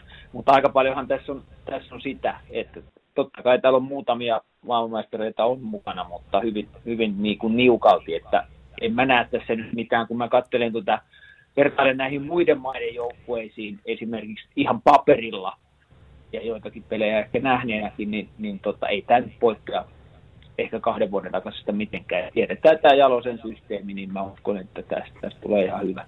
Niin mä heitin Mika tuossa ennen kuin sulle soitettiin niin, niin puhuttiin vähän tästä Suomen joukkueesta yli malkaan, niin mä heitin vähän tämmöisen puolivillasen, että nyt tietyllä tavalla ehkä jopa Suomella on paineet, koska Suomen joukkue on tavallaan, niin kuin sanoit, että ei hirveästi eroa kaksi, kahden vuoden takaisin, mutta kuitenkin kaikkien muiden joukkueet on suhteessa paljon huonommat kuin mitä ehkä nähtiin kaksi vuotta sitten, niin Suomellahan pitäisi näin ollen olla periaatteessa parempi sauma menestyä tälle lähtökohtaisesti. Eli tämä standardi on jopa ehkä muuttunut siihen, että jengi nyt jopa odottaa, että, että kyllä se Jalonen tolla nyt ottaa Suomen mestaruuden, kun se veti NHL-tähtiäkin vastaan sen kaksi vuotta sitten. No joo, kyllä se jos, jos, jos tosiaan kun katsoo näitä muita joukkueita, niin vaikka nyt Kanadaa ja Yhdysvaltoja ja, ja esimerkiksi niitä, niin tota, onhan ne selkeästi paperilla niin kuin NS heikommat joukkueet kuin kaksi vuotta sitten. Ei siellä ole tämmöisiä Patrick Kane tapaisia tähtiä, eikä, eikä muitakaan, Kanada, siis Kanadalla myöskään, eikä Yhdysvalloilla Kanein tapaisia tähtiä. Siinä mielessä olet ihan oikeassa, kyllä, joo, ja tota, että tällä joukkueella kyllä niin ihan täydet mahkut voittaa maailmastaruus, mutta tosiaan se voi vähän niin kuin sit odotukset on tietysti kovat, niin kuin viittasit siihen, että kaksi vuotta sitten maailmanmestaruus, niin nyt kaikki vähän niin kuin sen alle sanotaan, sehän olisi katastrofi, jos tipumme puolivälierässä. Niin tota, mutta mitalipelit on varmaan semmoinen tyydyttävä ratkaisu, niin kuin se joka vuosi on. Et silloin kisat on ihan ok, noin ok, noin pääpiirteitä, jos mennään niin kuin viimeiseen viikonloppuun. Jos ei mennä, no, ne on katastrofi. Eli silloin pelastetaan kisat yleensä aina silloin torstain peleillä. Mutta, mutta kyllä tällä joukkueella on, on, niin kuin sanottiin, ja mun mielestä myöskin niin mahkut kyllä ihan mihin vaan päätyy asti. Mm. Aika mielenkiintoisia nimiä. Siellä on paljon ja uusia pelaajia myöskin, jotka liigassa on pelannut hyvin. Eli on esimerkiksi Björnistä, löytyy Innala, Antto Lundelli ja Valtteri Puustinen ja niin edespäin. No ruotsalainen oli alkukaudella myöskin liikas erittäin hyvä Tiivola Sallinen. Mitä luulet, miten nämä liigaäijät pärjää nyt sitten kansainvälisissä peleissä? Joo, no mun mielestä siis näähän, näitä on nähty jo näitä, näitä poikia myöskin tuota EHT-turnauksella. Että tota, kyllä pärjää mun mielestä. Täällä on niin kuin, tällä näissä kekkereissä pärjää hyvin. Täällä tietysti täällä on muutamia semmoisia, nyt kun tämä joukkueen pelaajamäärä on hiukan isompi, niin voi olla, että puolustuspäässä tämmöisille nuorille kavereille, otetaan nyt vaikka Axel Rindel tai joku Kim Nousiainen esimerkkinä vaan, niin voi olla, että se peliaika jää aika vähäiseksi tai pelaavatko sitten ollenkaan. Mutta, mutta tota, kyllä ne siinä vauhdissa pysyy, mutta kun tämä joukkueen pelaajamäärä on vähän isompi, niin voi olla, että niin sanotaan vaikka hyökkäyksessä joku tii, Peter Tiivola esimerkiksi, vaan yhtenä esimerkkinä, niin tota, Innala ehkä, niin voi olla, että se peliaika saattaa jäädä vähän pieneksi tai sitten ei sitä tule ollenkaan. Joo, ja sitten mikä mulla mm. tietysti e-, ensimmäisenä iski silmään Suomen joukkuetta, kun mä katoin, niin sentteriosasto, niin tavallaan sinne on niinku tunkua jopa niinku positiivisella tavalla. Eli on niinku laadukkaita sentteriä viiteen, viiteen kenttäänkin helposti. Ja tietysti niin kuin tiedetään, Sallinen, Ruotsalainen, Ruohomaa, Lundel, Kontiola, Jörninen – Tietysti siellä on useampi, jotka voi pelata myöskin laidassa, mutta tavallaan se, se myöskin luo sen mahdollisuuden tavallaan niin kuin erilaiselle pelutukselle ja tavallaan se, että jos joku yksi sentteri sattuisi tipahtamaan pelistä pois, niin siinä on kuitenkin sitten niin kuin paikkaajia sen suhteen. Eli sille ihan mun mielestä niin kuin fiksusti kasattu joukko Jaloselta. Mm. Joo, joo, tosiaan se sentteri, siellä on aika monta, jotka voi pelata laidassakin, että se, se ei ole mun mielestä mikään ongelma, että jos sentteri se, se on just nimenomaan vahvuus. Voi pelata keskelläkin, mutta voi pelata laidassa. Oli sitten Sallinen, Ruohomaa, Kontiola, Jörninen, niin, niin tota, nämä kaikki itse asiassa. No okei, siis se, puhtaita sentteri, siinä on Ruohomaa kyllä ihan selkeästi ja Kontiola kylläkin. Nämä kaksi on kyllä aika lailla samantapaisia pelaajia. Mä vähän niin kuin sitä mietiskelin siinä, että oliko Kontiolalle mahdollisesti niin kuin luvattu paikka, NS luvattu, kun se lähti leiritykseen. Että kyllä Ruohomaa ja Kontiola on aika samantapaisia taitavia hyökkäjiä. Mä pidän, pidän nimittäin Mikael Ruohomaata todella, jotenkin se on mun niin kuin, pelaajaksi noussut tuo Ruohomaa, että se on todella hyvä, vaikka se on niin kuin vanhemmalla ja varttuneemmalla jäljellä noussut vasta maajoukkueeseen, mutta mä pidän Ruohomaata niin kuin meidän niin kuin ihan ykkösentterinä tässä, tässä joukkueessa. Sillä on Et, ihan... Tota, sikäli se osaa alivoima, tai no ylivoima myöskin ja niin kuin tasaviisikoin niin ykkössentteri mun mielestä. Tuolla on kaikki, kaikki perusteet. Mun täytyy sanoa, että mä oon Mikan kanssa ihan samaa mieltä Ruohomaasta. Mä oon tykännyt siitä lähtökohtaisesti siitä lähtien, kun se oman eh, tuon breikkinsä tekijä oikeasti liikassa pystyy näyttämään ei pelkästään niissä sumuisissa, sumuisissa Mikkelin illoissa, vaan oikeasti ihan missä tahansa tahansa illassa, niin pystyy oikeasti kuskaamaan kiekkoa kes- keskikaistaa pitkin kiekollisena, tuomaan se hyökkäysalueelle, tekemään sen pienen rytmityksen ja sen jälkeen heittämään kiekon laiturille tai pakistolle viivaan, että se pitkä pyö- pyöritys lähtee pyörimään ja varsinkin ylivoimalla kiekon ylöstuojana todella priimaa. Eli, eli siis ihan siis, niin kuin Mika sanoi, mainettaan parempi pelaaja ehdottomasti, mutta ehkä tässä on se klassinen, että MM-kisat ja näissä onnistuu, niin sitten noustaan tavallaan sen koko kansan huulille vasta. Että se ei niinku riitä, että sä oot liikassa hyvä ja ehkä jopa KHL se hyvä. Sitten se, vasta kun sä teet se MM-kisossa sen saman, niin sitten sä oot niinku koko kansan Mikael.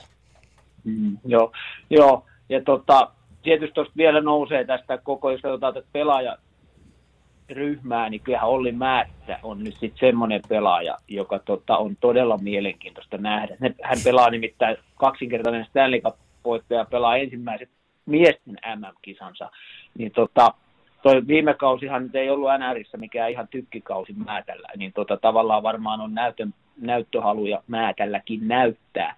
Mutta nyt on kyllä mielenkiintoista nähdä, että siellä tarvittaisiin tuolla pakistossa semmoinen liideripakki. Onhan siellä o, tota, Kaski on hyvä, mutta Ohtamaa on vähän erityyppinen, on tämmöinen niin kuin, äh, vähän näkymättömämpi pelaaja ehkä, eikä mikään tehopelaaja, mutta tota, Määtältä kyllä odotetaan aika muista johtajuutta mun mielestä tuolla pakistossa.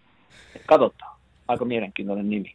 Ja mä nostan vielä yhden pelaajan esille, joka tulee pamauttamaan näissä kisoissa niin kuin kunnolla silmille ja se on Antto Lundell ja sen pojan peliä kun katsoo, niin siinä on sellaiset vivahteet, että kun meillä on kuitenkin ollut näitä nuoria poikia, jotka on MM-joukkueessa pärjännyt ja sitten he on nousseet tavallaan siinä juhlahumussa suureen rooliin. Kymmenen vuotta sitten Mikke kaksi vuotta sitten Kaapo, niin mä näen tässä Antto Lundelissa tietynlaista samankaltaisuutta. Jatkumoa, Jatkumoa sille, että, että se voi nousta sellaiseksi uudeksi nuoreksi pelaajaksi. Ne, jotka on liikaa kattanut niin, ja varsinkin Hifkin pelejä katsonut, niin ne tietää, että toi on niin kuin oikeasti ihan pirun loistava jääkiekkoilija. Siis tasapainoinen, kahteen suuntaan pystyy pelaamaan ja sitten on kuitenkin se luistelu, sametin pehmeä luistelu, kiekon käsittelytaito, että et, et, niin kun, jos mun täytyy joku nostaa sieltä, joka tulee tavallaan niin kuin räjäyttämään potin ennakko nähden, tietysti kenen ennakko kysytään, niin se on mulle Anton Lundella, mutta katsotaan, mitä nuori poika saa aikaiseksi.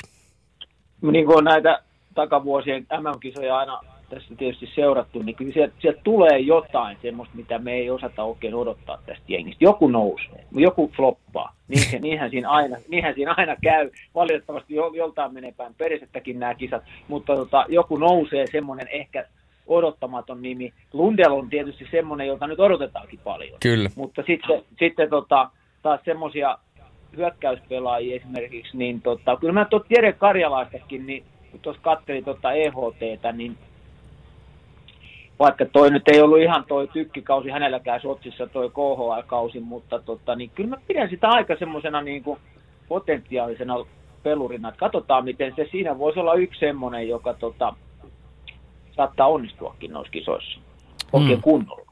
Et se kyllä. nyt on vaan mun häntsi, se on tämmöinen häntsi, mutta tota, et ainahan siellä joku, joku nousee niin kuin yllättää, että oho, katos poikaa. Ja sitten taas toisaalta joku, joku kokeneempi, että no voi, eihän mitään. Niin tuota, näin siinä tulee, näin siinä tulee käymään. Mutta alkusarja on lämmittelyä, alkusarja on lämmittelyä, katsotaan sitten puolivälierässä. Mitäs vielä, mm. vielä tuo maalivahtipuoli, ei ole siitä vielä puhuttu, niin Juvonen, Olkinuora, Säteri, sellaisella triolla nyt lähdetään kisoihin, niin mitä luulet? Kuka siellä ottaa ykkösen paikan ja vai onko se ihan jaossa tässä kisojen alussa, että kuka paremmin no, pelaa, niin se on ykkönen?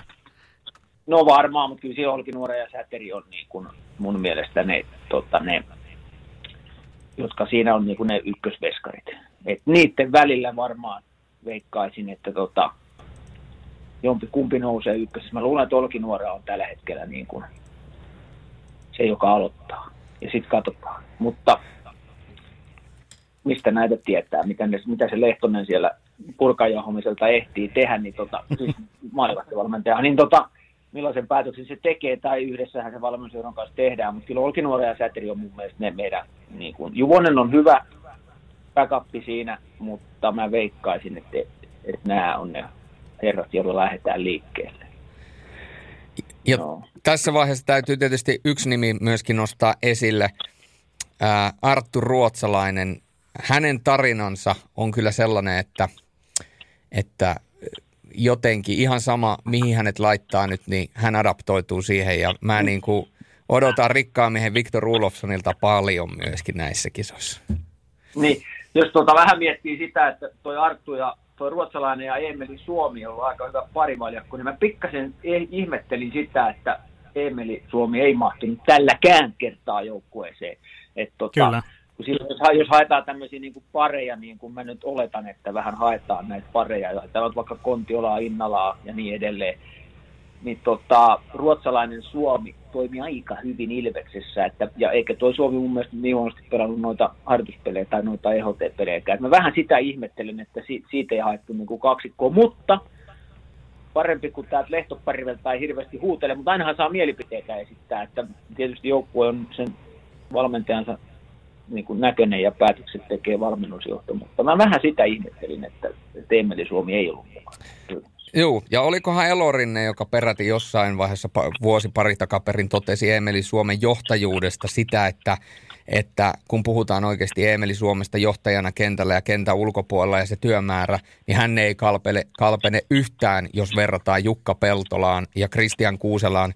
Ja ne on mun mielestä sellaisia sanoja, joo puhutaan joukkuekaverista ja silloin kun va- joukkuekaverit vaihtuu, niin tämä tavallaan retoriikka on ihan odotettua. Mutta ne on mun mielestä sellaisia sanoja, että ne on painautunut mieleen ja joka kerta kun mä katson Emeli Suomea, kun se pelaa, niin mä muistan nämä sanat ja sitten mä näen, löydän niitä yhtäläisyyksiä, minkä takia nämä sanat on hänestä lausuttu. Eli, eli, eli kyllä hänestä olisi varmasti niin kuin johtajuutta ja hyvä, hyvää tavallaan niin kuin Jukka Jalosen työtelijästä pelitapaa saanut revittyä, mutta nämä on, nämä on ne, millä mennään ja näillä lähdetään mestaruutta hakemaan. Ei, yhden, yhden pelaajan mä vielä haluan nostaa sieltä puolustuksesta, Mm. mitä mä katson kanssa, että mikä vois, voi olla, että hänkin on varttuneemmalla, lainausmerkeissä varttuneemmalla iällä noussut mukaan, on Toni Sund. Oho, Niin, tota, niin, tuo noin, niin Dynamo Riika ja HC Davos viime kaudella, niin jostain syystä mulle maistuu toi Toni Sundin pelaaminen. Hänkin oli aika lähellä viime kisoja, että et olisi ollut jo mukana niissä siis 2019. Mutta kun mä katselen sen Sundin pelaamista, niin se, se jotenkin maistuu mulle kanssa. Et siinä voi olla yksi semmoinen, hän ei nyt ihan mikään maalinsylkiä välttämättä, hän ei välttämättä samat odotukset kuin Oliver Kaskela, jonka pitäisi pauhuttaa sitten ylivoimalla jonkun verran maaleja myöskin, mutta Toni Sundissa, niin siinä on aineksia. Kyllä vaan. Katsotaan. Saa nähdä, miten menee. No, tota, jos katsotaan Suomen vastustajia sitten tässä B-lohkossa, niin Leijonat aloittaa lauantaina, tämän viikon lauantaina 16.15. USA on se ensimmäinen Suomen vastustaja, eli aika paha joukko, että tulee heti alkuun. Niin mitä Mika ajatuksia USAsta? Joo, tulee, ainahan USA on paha, mutta tota, kyllä nyt, nyt kun mä katson tota USA-joukkuetta, niin helppohan se on tietysti sanoa tästä niin kuin paperi, paperilla, mutta kyllä se nyt näyttää, se näyttää, näyttää tota siltä, että ei ole nyt ihan tämänvuotinen joukkue ainakaan niin kuin papereiden mukaan, niin ei ole kauhean sillä tavalla nyt mun mielestä vahva. Mutta ennenkin on oltu väärässä ja taas ollaan. Mutta niin tota, kyllä mä katson tätä ryhmää, niin tämähän on suurin osa, täällä on eka kertaa ensinnäkin MM-kisoissa mukana. Toki täällä on paljon NHL-pelaajiakin mukana, mutta kyllä tämä aika vaatimattomalta näyttää mun mielestä toistaiseksi jengi. jos mun täytyy joku pelaaja nostaa esille, mä vaan heitän täältä väliin, mä annan sitten teille puheenvuoron, mutta mä heitän Connor Garlandin, on muuten niin kuin mänkras tähän pelaajaan niin kuin totaalisesti. Ei ihan siis käsittämättömän dynaaminen, hyvä pieni väkkärä raitin puolen pelaaja. Ja silloin kun pääsee siihen flow-tilaan, niin tekee välillä kyllä hienoja asioita kentällä kiekon kanssa ja tuota, pystyy sujahtelemaan pienistä väleistä. Niin mä, mä tykkään. Mm. Arizonan kaveri. Kyllä. Garland, joo.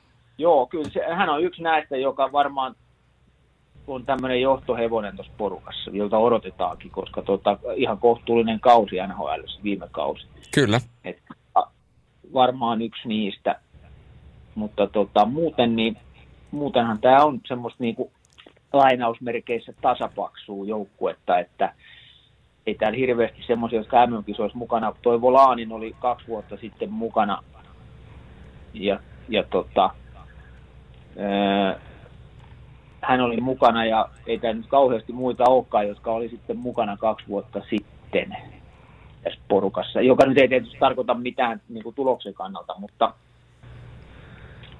niin tota, tämähän on aina, nämä Pohjois-Amerikan joukkueet on semmoisia, että, että tota, ne saattaa yllättää myönteisesti ja sitten myöskin negatiivisesti. Ja sitten vielä toinen pelaajanosto, etten unohda, meinasin jo unohtaa koko kyseisen henkilön olemassaolo, mutta tota, Jason Robertson, puhutaan näistä niin vastuunkantajista, niin moni on odottanut Dallasissa, että siellä vastuuta kantaa tietyt miljoonamiehet ja sitten siellä esi- esiin steppaa Hintsi ja tämä mies, nuori Jason Robertson, vasta 21-vuotias nuori mies, ihan käsittämättömän hyvä pelimies, niin Sanotaanko, että jos haetaan sitä viihdyttävyyttä, niin, niin varmaan sitä saadaan Yhdysvalloilta näitä parilta pelaajalta. Mm. No joo, kyllä mä, kyllä mä sitä, joo, sanon. Sitten tietysti, jos me otetaan se, että kuka on niin kuin joukkueessa, niin se on kyllä toi Abdelkader, se varmaankin on ikä, ikä, ei nyt ikä, ihan ikämies vielä, mutta 34 V, niin 739 NHL-ottelun kokemuksella, vaikka pelaskin viime kaudella tuolla Zugissa, niin niin tota, hän on varmaan tuossa niin kuin pomona tuossa ryhmässä, että, ja tietysti Brian Boyle myöskin, että tota, et nämä kaksi, jotka on niin kuin, tuo sinne aika kovaa kokemusta tuohon ryhmään. Et en mä nyt lähde näitä suolaamaan, mutta kyllä mä niin sanoisin, en mä lähde suolaa tätä joukkuetta, mutta sanoisin, että kyllä meillä ihan hyvät saumat Suomella on tuossa heti ottaa tärkein niin kuin voitto, voitto tuosta pelistä. Että. Mm. Niin siellä on aika paljon näitä nuoria, ne on vähän niin kuin luokkaretkeläisiä, sitten on otettu kaksi tämmöistä vanhempaa niin kuin valvoja-oppilasta sinne Abdelkader ja tämä Brian Boy sitten. Joo, ne on vähän ne on isiksi otettu sinne katselemaan, että miten siellä bussissa käyttäydytään. No, mutta, tota, mutta hei, Applegader, niin Retto Suri rahas hänet miljoonilla tsukiin ja tuli mestaruus, niin siellä voi hyvällä, hyvällä mielellä lähteä näitä koulupoikia sitten painetaan tuolle kertoa voittamisen kulttuurista. Joo. Kyllä se, kyllä tää, kyllähän jenkit aina on, kyllä ne aina on niin kuin siis ehdolla mitalipeleihin, totta kai. Se on ihan selvä, mm. mutta tota, katsotaan miten se alku lähtee. Semmoinen... Pohjois-Amerikan tapaahan nehän tota, ottaa ensin siellä ravintelissa, pojat vähän käy syömässä ja porukalla siinä ja parit ekan kierroksen pelit ja ottaa ihan rennosti ja sitten kun niin kiristetään ruuvia niin kuin loppuu kohti. Niinhän se yleensä on mennyt. Kyllä. Ja tämä prosessi on ihan erilainen kuin vaikka Suomella, eli, eli nytkin tämä päävalmentaja Kapuano, oliko siitä nyt viikko, kun viikko sitten valittiin tehtävää ja Suomessa on puoli vuotta valmistauduttu ja näin poispäin. Mm-hmm. Niin. No valmistautuminen on vähän erilainen nyt tietysti Suomellakin ollut kuin aikaisemmin. Joo, joo, kyllä. Mutta en mä näe siinä mitään ongelmaa. Se voi olla hyväkin, ettei se ole niin kuin samanlainen ralli, että me ollaan viikkotolkulla jossain. Mä en ole itse asiassa ihan sen, niin kuin, no, sen kannalla ollutkaan usein, että tuota ollaan niin kuin kymmentä viikkoa painetaan tuolla jossain ja sitten lähdetään kisoihin, että vähän vähemmälläkin ehkä selviäisi. Mutta se on sitten muiden asia päättää. Sitten suomalaisten ehdoton lempijoukkue, ainakin selostajien lempijoukkue, Kazakstan. Mm, heti sunnuntaina Joo. seuraavana päivänä. Joo, Kazakstan, niin, niin, niin tota, ootas mä katson, miten mä oon laittanut. Kazakstan, Kazakstan, no, mitä tuossa nyt sitten sanoit Kazakstanista, että tota, sehän on lähestulkoon Baaris, Baarisin joukkue lähestulkoon kokonaan. Ei nyt ihan, mutta siellä on muutamia, mutta kyllähän siellä Baaris Sultaanin joukkueesta on suurin osa noista pelaajista. Eli siinä mielessä ne on tietysti tottunut pelaamaan niin kuin yhdessä. Että, että ainahan se yllätysvalmis toi ryhmä on, mutta jollain lailla yllätysvalmis, mutta ei, en mä nyt jaksa. Ja se on perustunut tuohon usein tuohon hommaan se, että siellä on näitä niin sanottuja nopeita tulijoita tuohon maahan. Olkoon nyt vaikka Viktor Svedberg tänä vuonna esimerkiksi mukana, tuo tuo jättikokoinen ruotsalainen esimerkkinä vaan siitä. Niin Baarisi kaudelle 2018 ja nyt se edustaa, nyt hän edustaa sitten Kasakstania. Et tota, et se on perustunut aika pitkälle monena vuonna siihen, että on näitä vahvistuksia, jotka tulee tota, tuolta muualta ja sitten saa aika nopeasti tuon pelioikeuden maassa. Joo, muistan lukeneen, oliko se Pariisin presidentti, joka sanoi, että kun sinne tuodaan näitä ulkomaalaisia pelaajia, niin sen jälkeen heidän agentin kanssa käydään keskustelu siitä, että, että sitten jos he on pidempään, niin automaattisesti edut, edustaisi sitten Kasakstania jääkiekon MM-kisossa, että on, on, vähän, on vähän kyseenalainen. Siinä on, niin, siinä on tämä Darren, Darren Deeds on, on myöskin tämä samanlainen, joka on tullut myös muutama vuosi sitten ihan tonne, että, joka on pelannut muuten NHL, äh, anteeksi KHL, pelasi muuten helvetin hyvin. Että siinä on yksi mielenkiintoinen nimi tuossa Kasakstanin joukkueessa. 17 maalia, 20 syöttöä KHL. Että tota, Darren Deeds, niin tota, pelaaja numero on 44 näköjään, niin se on, se on aika mielenkiintoinen nimi. Jesse Blacker myöskin näitä, näitä, näitä ulkomaalaisia tavallaan, ns-ulkomaalaisia. Mutta onneksi siellä on kuitenkin tuttu pelaaja Jevgeni Rimarev mukana neljä kertaa MM-kisoissa, yksi mun suosikki pelaajista, niin katsotaan, miten se nyt, miten se nyt menee. 32-vuotias. Joo, Erik Kaassonikin piti olla, mutta ilmeisesti jotain näitä riitoja, riitoja tuli sitten, just näitä sopimusasioita siellä ilmeisesti käytiin, niin hän pudottautui pois tästä, niin nyt siellä on sitten Kasakstanin sarjan veskareita vaan, niin saa nähdä miten käy, käy näillä Joo. veskareilla. Curtis Volkki on tuossa ja mukana näitä ulkomaalaisia tavallaan taas, mutta joo, ei, se, ei siellä Kasakstanissa nyt varmaan mitään torille lähetä näiden kisojen jälkeen. Joo, ei, ei välttämättä. Jos olisi kyllä aika monen hot take sanoa, että Kazakstan menee finaaliin.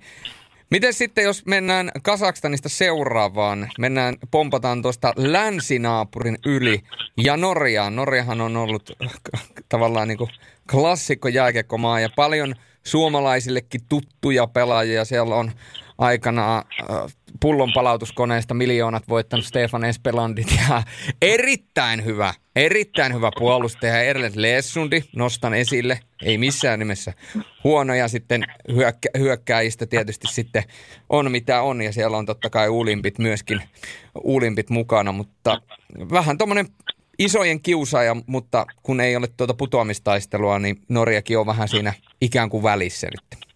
Mm.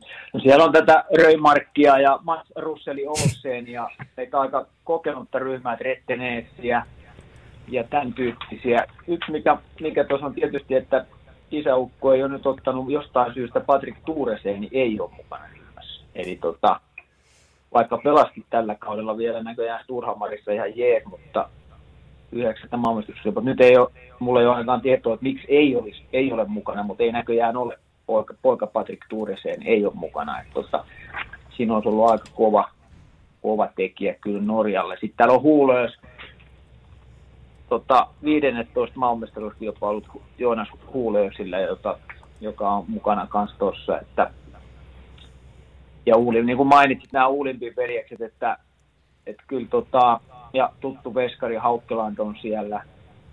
Että ei tämä nyt ihan kyllä huono tämä Norjan jengikään ole, mutta tota, eihän se viime, viime vuosi kyllä kauhean hyvin meni. Tai anteeksi, viime kisat Slovakiassa, niin voitti vain kaksi peliä Itävalla ja Italian, että, että ei nyt sillä tavalla odotukset ei välttämättä ole ihan hirveän kovatkaan. Kyllä.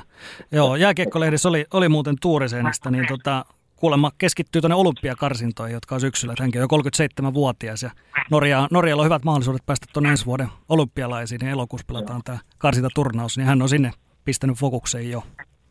Joo.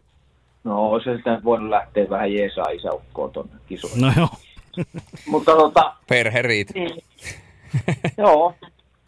Täm, ihan, ihan ei tässä nyt mitään oikeastaan ihmeellistä. Tässä on kokemusta aika paljon mukana tässä Norjan joukkueessa ja Uulimpit ja tosiaan niin kuin mainittiin, niin on tota Olsenit ja Röimarkit ja Tretteneesit ja niin edelleen, että tota, ei tämä, tämä on aika odotettu ryhmä. Että isot tähdet tästä puuttuu. Sen jälkeen hypätään meikäläisen toiseen tiedettävästi toiseen kotimaahan, eli Italiaa.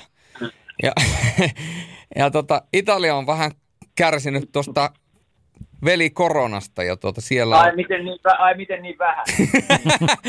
se, se, se, se vähän, vähän, vähän pienen, tuota, vähän tuota, tuli Lapin lisää tällä Lapin vähättely. Siellä on kyllä isoja pelaajia poissa ja toi poissaolijalista, mikä Italialla on, niin se syö jo valmiiksi erittäin ohutta rosteria pois. Että tota. Niin, katsotaan nyt ketä siellä sitten loppujen lopuksi pelaa ja onko siellä mahdollisesti, kuka siellä on vaihtoehto, jos tämä Aivan päävalmentajakaan ei pääse mukaan sinne, niin tota, onko Riku Petteri Lehtonen mahdollisesti mukana. Mulla ei ole ihan viimeistä tietoa, että pääseekö hän sinne kisoihin mukaan vai eikö, ja onko siinä suomalaista valmennusosaamista, mutta on siellä ainakin pitäisi olla Chili Aattin mukana, joka Saipassa ja Bluesissa pelastus takavuosina, että vai oliko Siliaatilla viime, oliko se hän mukana siinä viimeisessä ryhmässä nyt, joka, oliko korona? On, on mukana, on, on mukana jo. Joo. Joo. joo. että no, kyllä Italia, Italia tota, niin ei pitäisi meillä olla mitään hätää, kun tiedetään tämä valmistautuminen vielä tai huono tsäkä näissä korona-asioissa, niin, niin tota, niin, niin, niin tota, kolme voittoa MM-historiassa Suomesta, mutta ne on aika kaukaa. Joo. Joo. Et, ol, oliks, oliks niin, että Bernard Covidi, Valliini loukkaantunut, Filippo ja sanoppas nyt tämä toinen, Kostneri, Kostneri Simo oli tota, töitten takia poissa, Traversa – Marketti, toinen Moriini, eh, toinen Kostneri, Moriini, Insami. On, siis toi lista, mistä, lista mitä on jäänyt... Oliko, tri, oliko Trive Laatto myöskin poissa, joka on joukkueen tota, kapteeni oli viime kisoissa? Et, tota, mm, pelasi tuolla Westerosissa viime kaudella ja Krefeldissä pelasi kans, niin oli, oli mun mielestä hänkään ei pääse mukaan ehkä. Et, tota, siinä on vähän Olihan siellä nuori poika sitten maalilla, että tota, Damian Clara, joka on, joka, jos pelaa, niin eikö hän on nuorin sitten vuoden suurin piirtein 30, joka pelaa mm 16-vuotias 05 syntynyt. Jos joo, pelaa. näin se oli, näin se oli joo, joo. kyllä. jos pelaa, mutta tuota, voi olla tietysti, ettei pelaa. Että siellä on Fadani ja Fazio, jotka on maalilla, mutta ei tule kauheita juhlakulkuetta näille Italian pojille myöskään. Joo, se ennuste on aika huono, että jos pari vuotta sitten kuitenkin oli, oli aika paljon parempiakin pelaajia mukana, niin silloin oli 10-0 Venäjä, 9-0 Sveitsi, 8-0 Ruotsi ja niin edespäin. Nyt on vielä pikkasen huonompi joukko, että loukkaantumista ja Joo. koronan takia. Niin ei, ei lupaa hirveän hyvä. Ei, ei lupaa. Se on valitettavasti, Italia on niin sanotusti pisteautomaatti tänä vuonna ja heidän, heidän onneksi niin ei tarvitse putoamista pelätä, että olisi muuten ollut aika varma lähtö. Joo, näin on. Kyllä. Teppo, oliko mikä seuraavana? No sittenhän lauantaina, ensi viikon lauantaina Saksa. Saksa-Suomi, eli Suomella on niin kuin USA, sitten on nämä kolme tämmöistä pikkumaata, ja sitten Saksa taas on ihan selkeästi kovempi vastustaja. Toni Söderholmin vetämä joukko, ja siellähän on Peltosen Villekin mukana valmennuksessa. Niin mitä ootat Mika Saksalta? Mä, mä, mulla, on, mulla, mulla on taas semmoinen aavistus, että nyt tämä Saksa voi olla. Siis että sillä voi olla kyllä semmoiset saumat nyt, nyt näissä kisoissa, että tota, siellä on varsinkin Suomeakin vastaan tietysti muistetaan se olympiakisojen pelaaminen, niin tota, Söderholm ja Peltonen kyllä osaa tämän homman sit Suomeen vastaan varsinkin hyvin. Jos puhutaan kokonaan koko kisoista, niin niillä on hemmetin hyvin tämä mun mielestä tämä joukkue. Täällä on kokemusta aika paljon tässä ryhmässä. Täällä on, tota, on Holtzeria mukana ja, ja on tota, niin edelleen, että tota, tässä on tässä on paljon kokemusta, mutta sitten on myöskin vähän semmoista raikkautta, että Moritz Müller tietysti kokeneena ja tämmöisiä täällä niin kuin Holzerin ohella. Niin mä sanoisin, että tästä tulee muuten mielenkiintoinen nippu. Mä veikkaan, että tämä Saksa saattaa olla tämän kisojen semmoinen positiivinen yllättäjä. Yksi, mikä tietysti mulle on tärkeää, kun silloin kun teitte vielä ihan seurannut niin iso, iso Eerikin poika Tom Kyynhäköl on joukkueessa mukana. Ja tota, eka tämän kisat hänellä ja, ja tota, siinä on vähän semmoista historiahavinaa, kun Kyynhäkkölä astuu jäälle. Ei ole ihan niin iso kokoinen kuin isänsä, mutta lähes tulkoon. Mutta mä sanon, että Saksa tulee olemaan kova. Se on veikkaus. Se on aika, se on aika mielenkiintoista. Tietysti Kuhnhakel on myöskin Stanley Cup voittaja, että mm. ei, mikään, ei mikään turha poika. Mun täytyy sanoa, sanokaa mitä mieltä te olette, mutta tuosta Saksan joukkueesta, niin se, mikä mulla nousee tuossa niin ongelmaksi Saksan, kun Mika sanoi, että voi nousta mustaksi hevoseksi, niin mä näen perusteet sille ja tuossa on tasapainoa. Mutta se ainoa kysymysmerkki on se, että sieltä puuttuu semmoinen tietynlainen kuitenkin kärki ja tähteys. Et onhan siellä niinku puolustuksessa hyviä äijä Morris Seiderista lähtien, mutta sitten se hyökkääjistä, niin se on vähän Riederi, joo, Tiffel, siinä on muutama, muutama niinku kova, kova, kova äijä, mutta sitten muuten niin en tiedä, en tiedä. Kuka, ketkä nousee sitten isossa paikassa esille? Että... Joo, no niin, mutta kyllä mä enemmänkin katson, että nämä osaa nämä, tämä Toni osaa tämän joukkueen rakentamisen mun mielestä ja myöskin sen johtamisen, että sillä on jotain semmoista niin kuin luontaista karismaa ja rauhallisuutta siinä johtamisessa, että se saa sen joukkueen pelaamaan. Se ei välttämättä tarvi mitään niin piikkiä siinä. Siihen voi nousta taas joku niin kyllä mä vähän, mä vaan niin kuin uskon siihen, että sen tämmöiseen rauhalliseen, herrasmiesmäiseen valmennukseen, joka sitten tarvittaessa kuitenkin osaa olla tiukka, niin tota, se saa tämän ryhmän kyllä pelaamaan. Katsotaan. Katsotaan. Me voidaan mm. Sorjo kanssa tästä sitten kisojen aikana vähän vaihtaa mielipiteitä, mutta tässä on mun niin kuin arvio, että tässä, tässä olisi niin kuin semmoinen paikka. Toki niillä heilläkin on ollut tätä koronaongelmaa vähän siellä, mutta... No mutta se on, se on hyvä, sulla on oma hotteikki. Sä otit kuitenkin varovaisesti. Sä niin kuin sanoit, että Saksa on semmoinen mustahevonen. Mä tyyliin järjestin Sveitsille jo mestaruusparatin tuossa aikaisemmin. Että tota... ah, okay. että, että mä voin sanoa, että mulla, mulla on vähän kuumempi hot take. Joo, no mutta mutta oikein... nyt nämä Euroopan maat, Sveitsi, Saksa, kyllä. Joo. Siinä. Kyllä mä tonkin ostan tuon Sveitsin homman, sen verran katon sitä, mutta, mutta tota, kyllä tämä Saksa maistuu jotenkin paremmalla. USA, Kanada, Saksa, Suomi. Hmm. Tosta B. Ei, ky- hei, todennäkö, kyllä. Siitä puolivälieri ja yllätysvalmis. Mä itse asiassa, joo, kyllä. Mä ostan tätä osaketta. Kyllä siinä ne oikeastaan on ne, jotka niin kuin etukäteen. Sitten mitä tota, tekee tuo isäntämaa, niin sekin on tietysti mielenkiintoinen juttu. Joo, Latviaan siirrytään seuraavaksi ja Latviallakin on tuota, silleen kuitenkin hyvä joukko, että siellä on kuitenkin niin kuin hyviä, hyviä pelaajia ja pelaajia, joilla on hyvä kausi takana. Ja tietysti kun isäntämaana saa olla, toki tuo yleisön puuttuminen ja muu vaikuttaa tosi paljon siihen tavallaan energiatasoon, mitä pystyy saamaan, mutta, tota, mutta kyllähän toi Latviankin joukkue, niin se on, kuten olet taas sopii hyvin khl ja sitten siellä on pari kärkisarjasta, siellä on Sveitsistä Rona ja Rodrigo erinomaisen kauden pelannut Rodrigo Apos SHLstä ja että tota, hyvin normaali no. Latvian näköinen joukkue. No, Latvia on mun mielestä rakentanut tähän, että tavallaan tässä on se viimeinen sukupolvi nyt, joka vie, vielä nä, on otettu vienyt mukaan. Tähän on todella kokenut tämä se ryhmä, tämä Hartlin, Hartlin joukkue. Täällä on niin kuin edelleen Mikelis Redlis mukana, joka pelaa niin kuin 12 maailmanmestaruuskisat, Sint Meija 9 MM-kisat, Keenis kahdeksannet MM-kisat, Indrasis kahdeksannet MM-kisat, Tseerins yhdeksännet MM-kisat, Daukavins yhdeksännet MM-kisat. Et kun tätä katsoo, täällä on viidet, Sipulskis seitsemät MM-kisat, Freibers viidennet MM-kisat. Tämähän on siis, niinku, että tässä on niinku haalittu nyt tämä vanha sukupolvi tavallaan vielä mukaan, vielä kerran poja. Ja sitten kotiyleisön edessä, niin jos nämä nyt syttyy jollain lailla pelaamaan, niin siinä voi olla ohuet saumat siihen neljänteen sijaan tässä, tässä lohkossa, mutta riippuu vähän miten tuo nyt lähtee menee. Jos kotiyleisö ei saa tulla halliin, niin se varmaan vaikuttaa jonkun verran mun mielestä kotiyleisöön. Jos miettikää, jos Latvias, joka on Euroopan, Suomen ohella Euroopassa se maa, jossa jääkiekko on ykköslaji, niin, niin tota, jos siellä olisi kotiyleisö ja halli täynnä, niin olisi sillä mun mielestä aikamoinen vaikutus. Mä veikän. Okei, paineitakin, mutta myöskin se tuki, mikä tulisi kotiyleisön puolelta, ja, niin tota, se olisi varmaan auttanut joukkuetta. Mutta tässä on niin kuin, vielä kerran pojat edelleen, kun mä sanon, niin nämä vanhat ns. vanhat pelurit, niin tämä on niin kokenut ryhmä, että saa nähdä. Siinä on puolensa ja puolensa.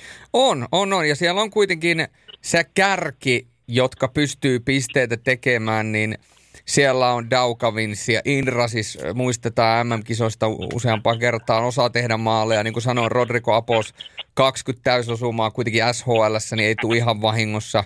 Keninsi on ihan niin kuin hyvä pelaaja hyökkäyssuunta. Kyllä siellä on niin kuin myöskin tätä kärkiosaamista sen verran, eli vielä kerran pojat mentaliteetti ja sitten toi kärki tohon, niin, niin tota, ei, ei ihan nyt ainakaan kokemuksesta kiinni, sanotaan näin. No, ei, ei hei, Stan, ja sitten Stanley Cup, kun Kakarin Cup valmentaja, voittajavalmentaja tietysti taustalla, että tota, Bob Hartley, niin, niin tota, aika kovat näytöt on nyt just nimenomaan KHLstä, että, että tuo, tuo noin niin, niin viimeisen päälle kova kiekkomies valmentajana, että näytön paikka mm-hmm. Tämä on ihan totta, mitä Mika sanoi, että se on tosiaan keski-ikä 28-89, eli se on kisojen vanhin joukkue keski-iältä Latvia. Sotniekski yhden, yhden 11 kertaa M-kisoissa mukana. Että täällä on niin kuin, tämä on kyllä aikamoinen. Joo, vielä, vielä kerran pojat. Mutta riittääkö Suomeen, riittääkö Suomeen vastaan Latvialla? No, hyvä kysymys. Tota, etukäteen ajateltuna ei riitä, mutta tota, mistä sitä tietää, koska pelit on aina pelattava. Kyllä. To, toi on, Latvia on semmoinen, niin kuin muistetaan Suomen historia, toi voi olla todella, todella niin kuin semmoinen veemäinen peli Latvia vastaan, että et, et, niin kuin joutuu oikeasti tekemään. Ja sit, tää on just niitä joukkueita, että jos pääsee johtoon vielä kotikaukalossa, niin kiitos ja näkemiin. Mutta, mutta yksi joukkue myöskin, joka täytyy voittaa, jos todennäköisesti, jos haluaa pitkälle päästä, niin Vaahteralehti, Oh Canada. Ja mm. tota, Kanadan joukkuetta kun katsoo, niin tota, sielläkin on vähän tämmöiset, voidaan sanoa, että suurin tähtiloisto puuttuu. Joo, puuttuu joo, mutta Kanada ei koskaan voi siitä, siitä ollaan myös niin, että ne saattaa pelata ne alkusarjan pelit todella huonostikin niin kuin siihen verrattuna, odotuksiin verrattuna, mutta sitten kun pitää pelata, niin sitten pelataan pojat. Et kyllä ne vaan ne NRJät, vaikka näissä ei tosiaan tähtimiehiä olekaan, mutta nämähän on lähestulkoon kaikki kuitenkin NHL-pelaajia. Kyllä. Ja sanotaan hyvin iso joukko on NHL esiintynyt tälläkin kaudella, niin, tota, niin, niin, niin, niin, tuo noin, niin, niin vaarallinen ryhmä. Tosi itse asiassa kahden vuoden takaisesta tuosta finaalijoukkueesta, tappiojoukkueesta on Adam Henrik mukana ja Troy Stecher, kaksi pelaajaa. Et sikäli se kertoo siitä vaihtuvuudesta kanssa tässä ryhmässä, joka Kanadalle on tietysti tyypillistä. Et riippuu siitä, miten NHL on mukana eri vuosina MM-kisoissa, niin nyt ei ole niin tämä kärkipelaajat edustettuna, mutta niin mielenkiintoista nähdä. Sitten mielenkiintoisin nimi, tietysti yksi mielenkiintoinen tuo Danforthi tuolla.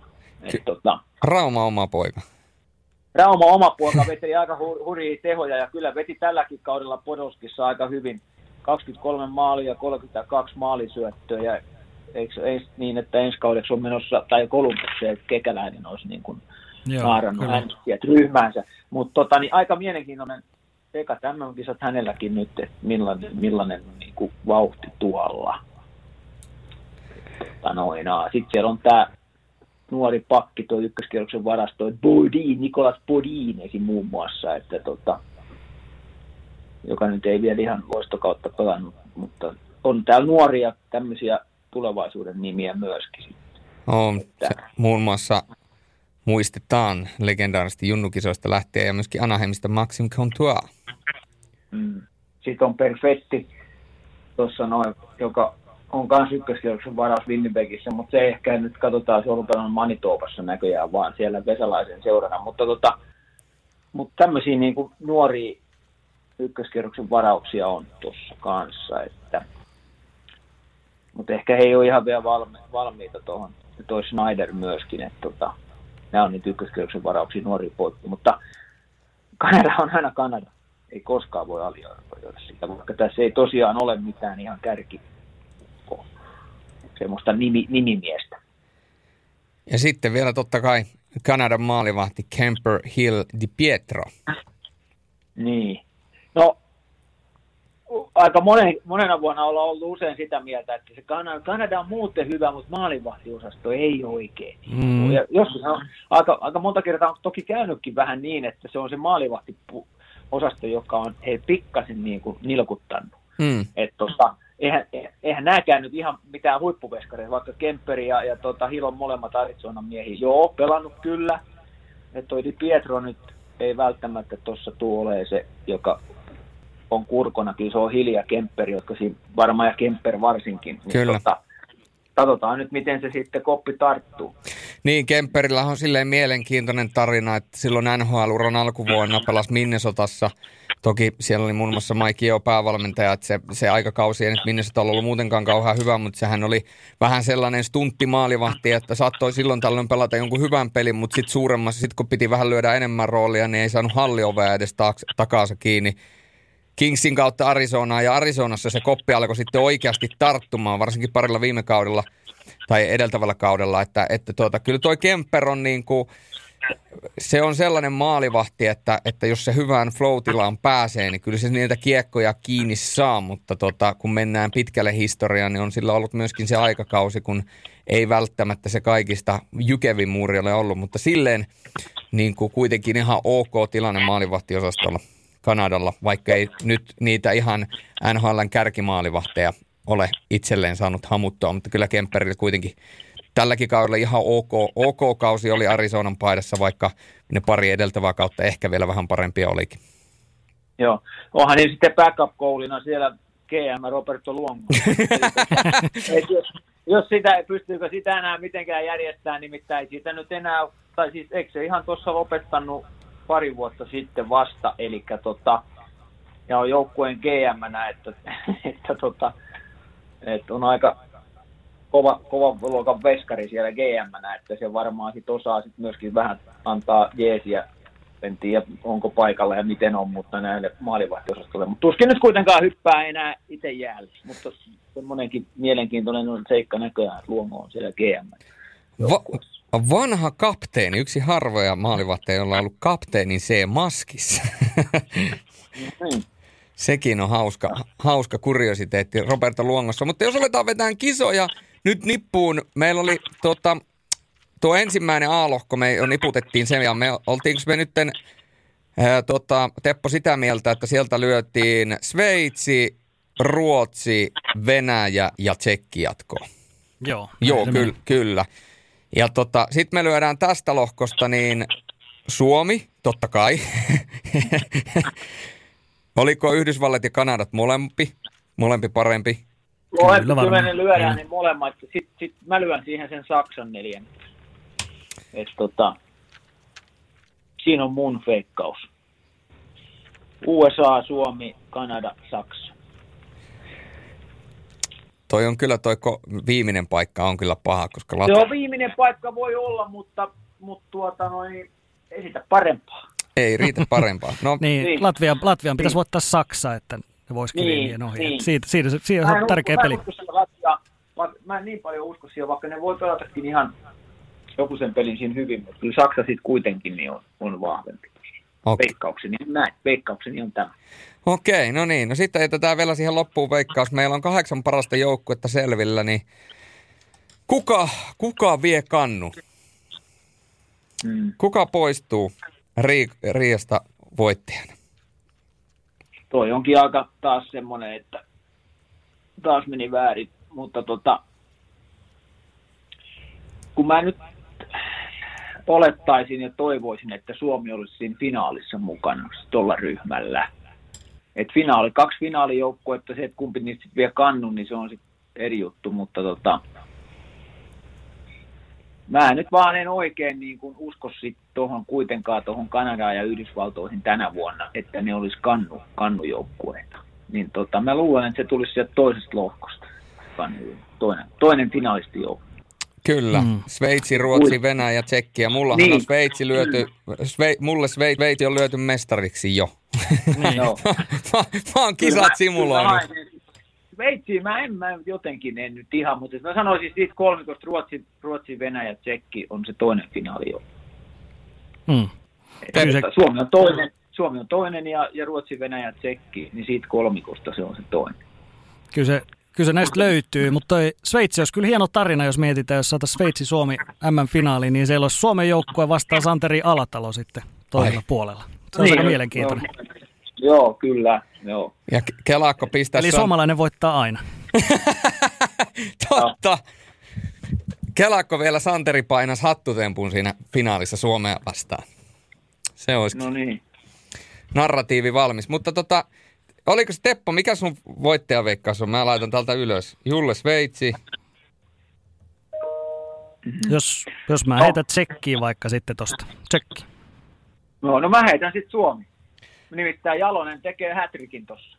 Ottaa kolmannen ja tota, sitten ruvetaan kirjoittaa kirjaa. Ai että, kyllä. Olisi hieno muuten.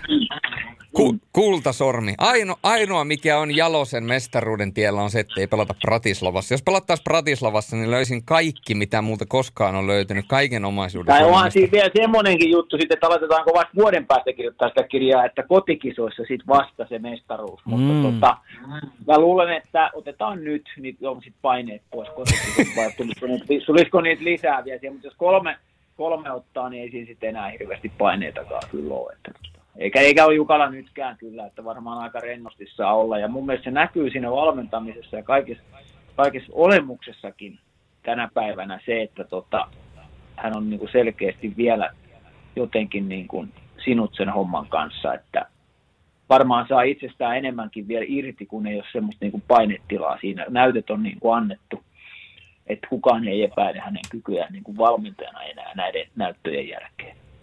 Joo, se on ihan päivänselvä asia. Eli juuri kun Mika on saanut tuon Anni-Mari Korteen upean opuksen tuonne kauppojen hyllylle, niin lyödään jo painokoneet uudestaan tulille. Leijona kuningas, J. Jalonen. Niin. Mm. Niistä Kyllä monestakin on käytetty nimitystä Leijona kuningas, mutta kyllä tuo aika lähelle menee tuo Jalonen, että siellä on muutkin yrittänyt nimetä itseään Leijona nimeltä mainitsemattomia, mutta tota, kyllä toi JJ on aika lähellä sitä, jos se pitäisi yksi valita. Tota, Joo, val- valmentajista, valmentajista nimenomaan. ja kyllä mä sanon, että tuosta kolmas mestaruus ja NHL-diili taskuun, niin kyllä mä sen jälkeen se debatti voidaan lopettaa sitten sen jälkeen, että tiedetään, että Joo. huisto boss. Mutta hei, kiitoksia. Jos haluat Mika, niin nyt on avoin foorumi vielä markkinoida kirjaa tai muita projekteja. No ei, tässä nyt sen enempää, mutta tota, Millä mielellä lähdet yle- kisoihin? Siellä vaihdetaan, yleisurheilu vaihdetaan miljoona yleisö odottaa taas. Anteeksi, mitä sanoit? Niin, niin, millä mielellä lähdet kisoihin kohti Latviaa? Siellä taas miljoona yleisö No. odottaa, ja kun ei faneja pääse paikan päälle, niin me ollaan kaikki telkkarin varassa nyt. Mm, ihan hyvällä mielellä, että tota, tässä nyt on ollut jokunen kerta käyty, käyty noissa, että se on semmoista yksinäisen miehen puuhaa, niin kuin tiedätte, että ei se ole mitään niin kuin kekkulointia, vaan tota, se on raakaa hommaa, niin kauan tehdään, kun takapuoli kestää ja sitten käydään, käydään aamulla vähän lenkillä ja sitten käydään aamupalalla ja sitten lähdetään valmistelemaan, sitten mennään hallille ja tullaan takaisin sinne hotellihuoneeseen ja sama ralli seuraavana päivänä, että ei siinä niin kuin mitään ihmeitä tehdä, että tota, siihen tässä ollaan valmistauduttu, että kyllä se siitä sitten, siitä sitten ja sitten jotkut muut arvostelee ja niitähän tietysti tunnetusti riittää, mutta tota, No niitä riittää tällä alalla. Se on, kuuluu, mutta tota, ei, siinä, ei siinä se pitää ottaa oikealla tavalla vaan sitten. Että, tota, just näin. ei, mm. Täytyy tähän loppuun vielä, sano vaan loppu. niin, ei mitään, että ei se hyvällä mielellä lähdetään huomenna sitten liikkeelle tuonne Latvian suuntaan. Hyvä. Mun täytyy tähän loppuun vielä kysyä, jotta illuusiot ja tietynlaiset tämä mystiikka säilyy edelleen hengissä. Parikymmentä vuotta sä oot nyt painanut tuolla kisossa paikan päälle ja sulla tietysti kuuluu rutiineihin tämä lenkkeily ja juokseminen. Niin onko 20 vuoden aikana, kun olet siellä pitkin maailmanmantuja juossut, niin onko kertaakaan kukaan mennyt lenkkipolulla ohi? Tota, muistaakseni, muistaakseni yksi tämä näissäkin kisoissa mukana oleva päävalmentaja yritti kerran. Ja tota, jos mä nyt en ihan väärin muista, se oli Tanskassa siis kaksi vuotta, äh, kolme vuotta sitten, oli Herningissä. Ja joo, se oli siellä ja tota, mä katsoin, että joku tulee, joku semmoinen vähän vanhempi kaveri tulee takaa ja vähän niin kuin saavuttaa. Mä oon, mikä perkele tää oikein on tää kaveri, joka tulee sieltä. Se oli Bob Hartley. Oho! Ja tota, mä katsoin, että jaha, tämähän taitaa olla, katsoin sieltä ta- taaksepäin, että tämä taitaa ollakin, tota, oli silloin muuten, se oli Latvian coachina jo silloin. Ja tota, tässä on eka vuosi vai toka vuosi hänellä silloin.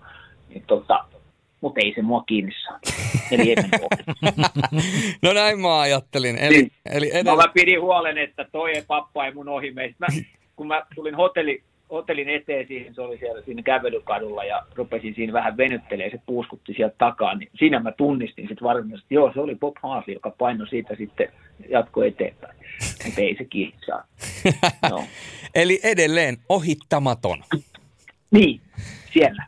Kuin niin lenkkipolulla kuin myöskin hiihtopolulla ilmeisesti. No, no, katsotaan, kyllä siellä joku aika pahasti joku tulee ikään, niin täytyy vähän tehdä taktisia juttuja, ettei kukaan mene ohi, vaikka kiristää monoja tai muuta sitten. Näin se on. Mutta hei, kiitoksia Mika Saukkonen oike- oikeasti ensimmäisestä vierailusta meidän Ylväässä podcastissa ja tuota, Joo. onnea kisoihin.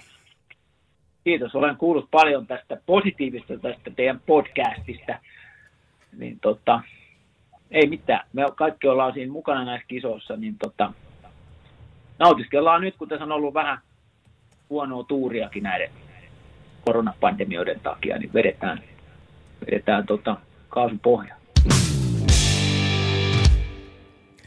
Näin on Mika Saukkonen saatettu kohti kisoja ja meillä alkaa sporttimeistereiden megalomaaninen MM-kisa ennakko olemaan paketissa. Meillä on nyt kolme mestarisuosikkia, Sveitsi, Tsekki tai Suomi, että jokainen voi oman, omansa päättää. Jokaiselle jotakin, joo. Mutta hienot kisat tulee todellakin kaksi vuotta edellisistä ja Seemore näyttää kaikki pelit, 64 matsia. Et siinä on erittäin kova kisaurakka myöskin katsojille. On, ja tämä on aina selostajalle tuota, tällaista kulta-aikaa, kun saat alkaa kasaamaan näitä joukkueita ja niiden sitä pakettia tuossa itsellesi ja tietysti kaikki, mitä olet kerännyt tuossa vuoden ja vuosien saatossa, niin kerätään sitten yhtiin a niin siinäkin on aina oma, oma hommansa ti- yrittää tiivistää kaikkien näiden pelaajien tarina siihen niihin yhtiin, yhtiin kisoihin ja tavallaan yrittää sieltä luoda se narratiivi, että mikä on, mikä, mikä on niin kuin tä, tän, tänä vuonna validia. Kyllä. Täytyy tietysti mainita, että tietysti selostaja on Mertsi ja, Mertsi ja Mika, sitten me, Julle minä ja sitten Alkio Jantta ja Aleksi Särje kanssa tulee nyt nyt mukaan äijät tekee pari peliä tossa. Ja sitten toi studiotiimi, siellä on aika kovia asiantuntijoita. Kari Jalonen, Karri Kivi, Lasse Kukkonen, Olli Jokinen, Tero Lehteri ja Mikko Koivu on ehkä semmoinen, mikä mua kiinnostaa, niin kuin, että millainen on Mikko Koivun, Mikko Koivun kontribuutio studioasiantuntijana. Siis sen, mitä mä tiedän, mä en siis koskaan Mikko Koivua tavannut veljensä kylläkin, mutta ää, Mikko Koivun, sen mitä tiedän hänestä ja olen kuullut hänen tavallaan siitä identiteetistään ja sitä tulisieloisuudestaan voittamisen kulttuurista ja halusta voittaa, halusta olla hyvä, niin tulee auttamatta mieleen Peetu Pasanen, joka on myöskin vähän samankaltainen henkilö ja, ja tota, kun katsotaan, miten Peetu Pasanen on tuossa kiso, tota, jalkapallon puolella tehnyt. Niin mä veikkaan, että Mikko Koivu tulee salunnan ovista sisälle ja haluaa olla hyvä ja tekee, antaa meille sellaista, mitä me ei olla ehkä aikaisemmin saatu, koska siinä on semmoinen tietynlainen alfakatse myöskin, että hän kun puhuu, niin porukka kuuntelee. Niin mä, mä sanon, että me, me tullaan kuulemaan jotain uutta tällä kertaa. jonkinnäköinen uudenlainen kulma, näin mä uskon. Mutta on kyllä huikea toi meidän poppo. Se Jokiset ja sitten tuo meidän valmentajakaarti.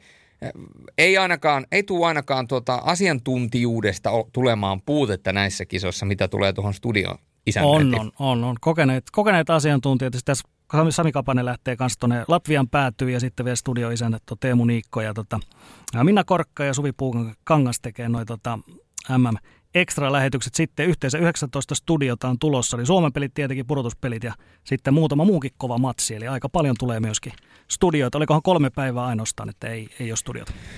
Kyllä se näin on. Ja tota, minä hyppään sitten kisakoneeseen ensi tiistaina mukaan. Mä lähden nimittäin tästä, tästä tota perja- bröm, bröm. Mä lähden perjantaina tuonne tuota vetämään ensimmäisen Race Weekendin, rataveneiden SM-osakilpailu. Ensimmäinen laatuaan tälle, tälle kesää. Tuolta Lohjalta aloitellaan. Toivotaan hyviä kelejä ja erittäin viihdyttävää kilpailua. Ja siellä on megalomaanisen iso F4-luokka tänä vuonna, joten tuota, odotellaan kovaa kisailua ja myöskin hallitseva maailman mestari Alexander Lindholm on totta kai mukana myöskin, niin tota, voisin kuvitella, että aika kovaa ajoa. Mm, kova, kova ajo tulee nyt niin kuin monella, monella rintamalla. Että tässä on formula, formula viikonloppu, siellä on Liigassa viimeiset pelit kanssa tällä viikolla ja kaikkea mahdollista. Tietenkin samaan aikaan on, on tota timanttiliikaa ja ihan kaikkea, ihan kaikkea tulee. Näin se on, mutta tota, Tampereellakin on näköjään sade tauonnut, niin aika kiittää jälleen kerran seurasta ja sporttimaisterit palaa jälleen kerran joskus asiaan.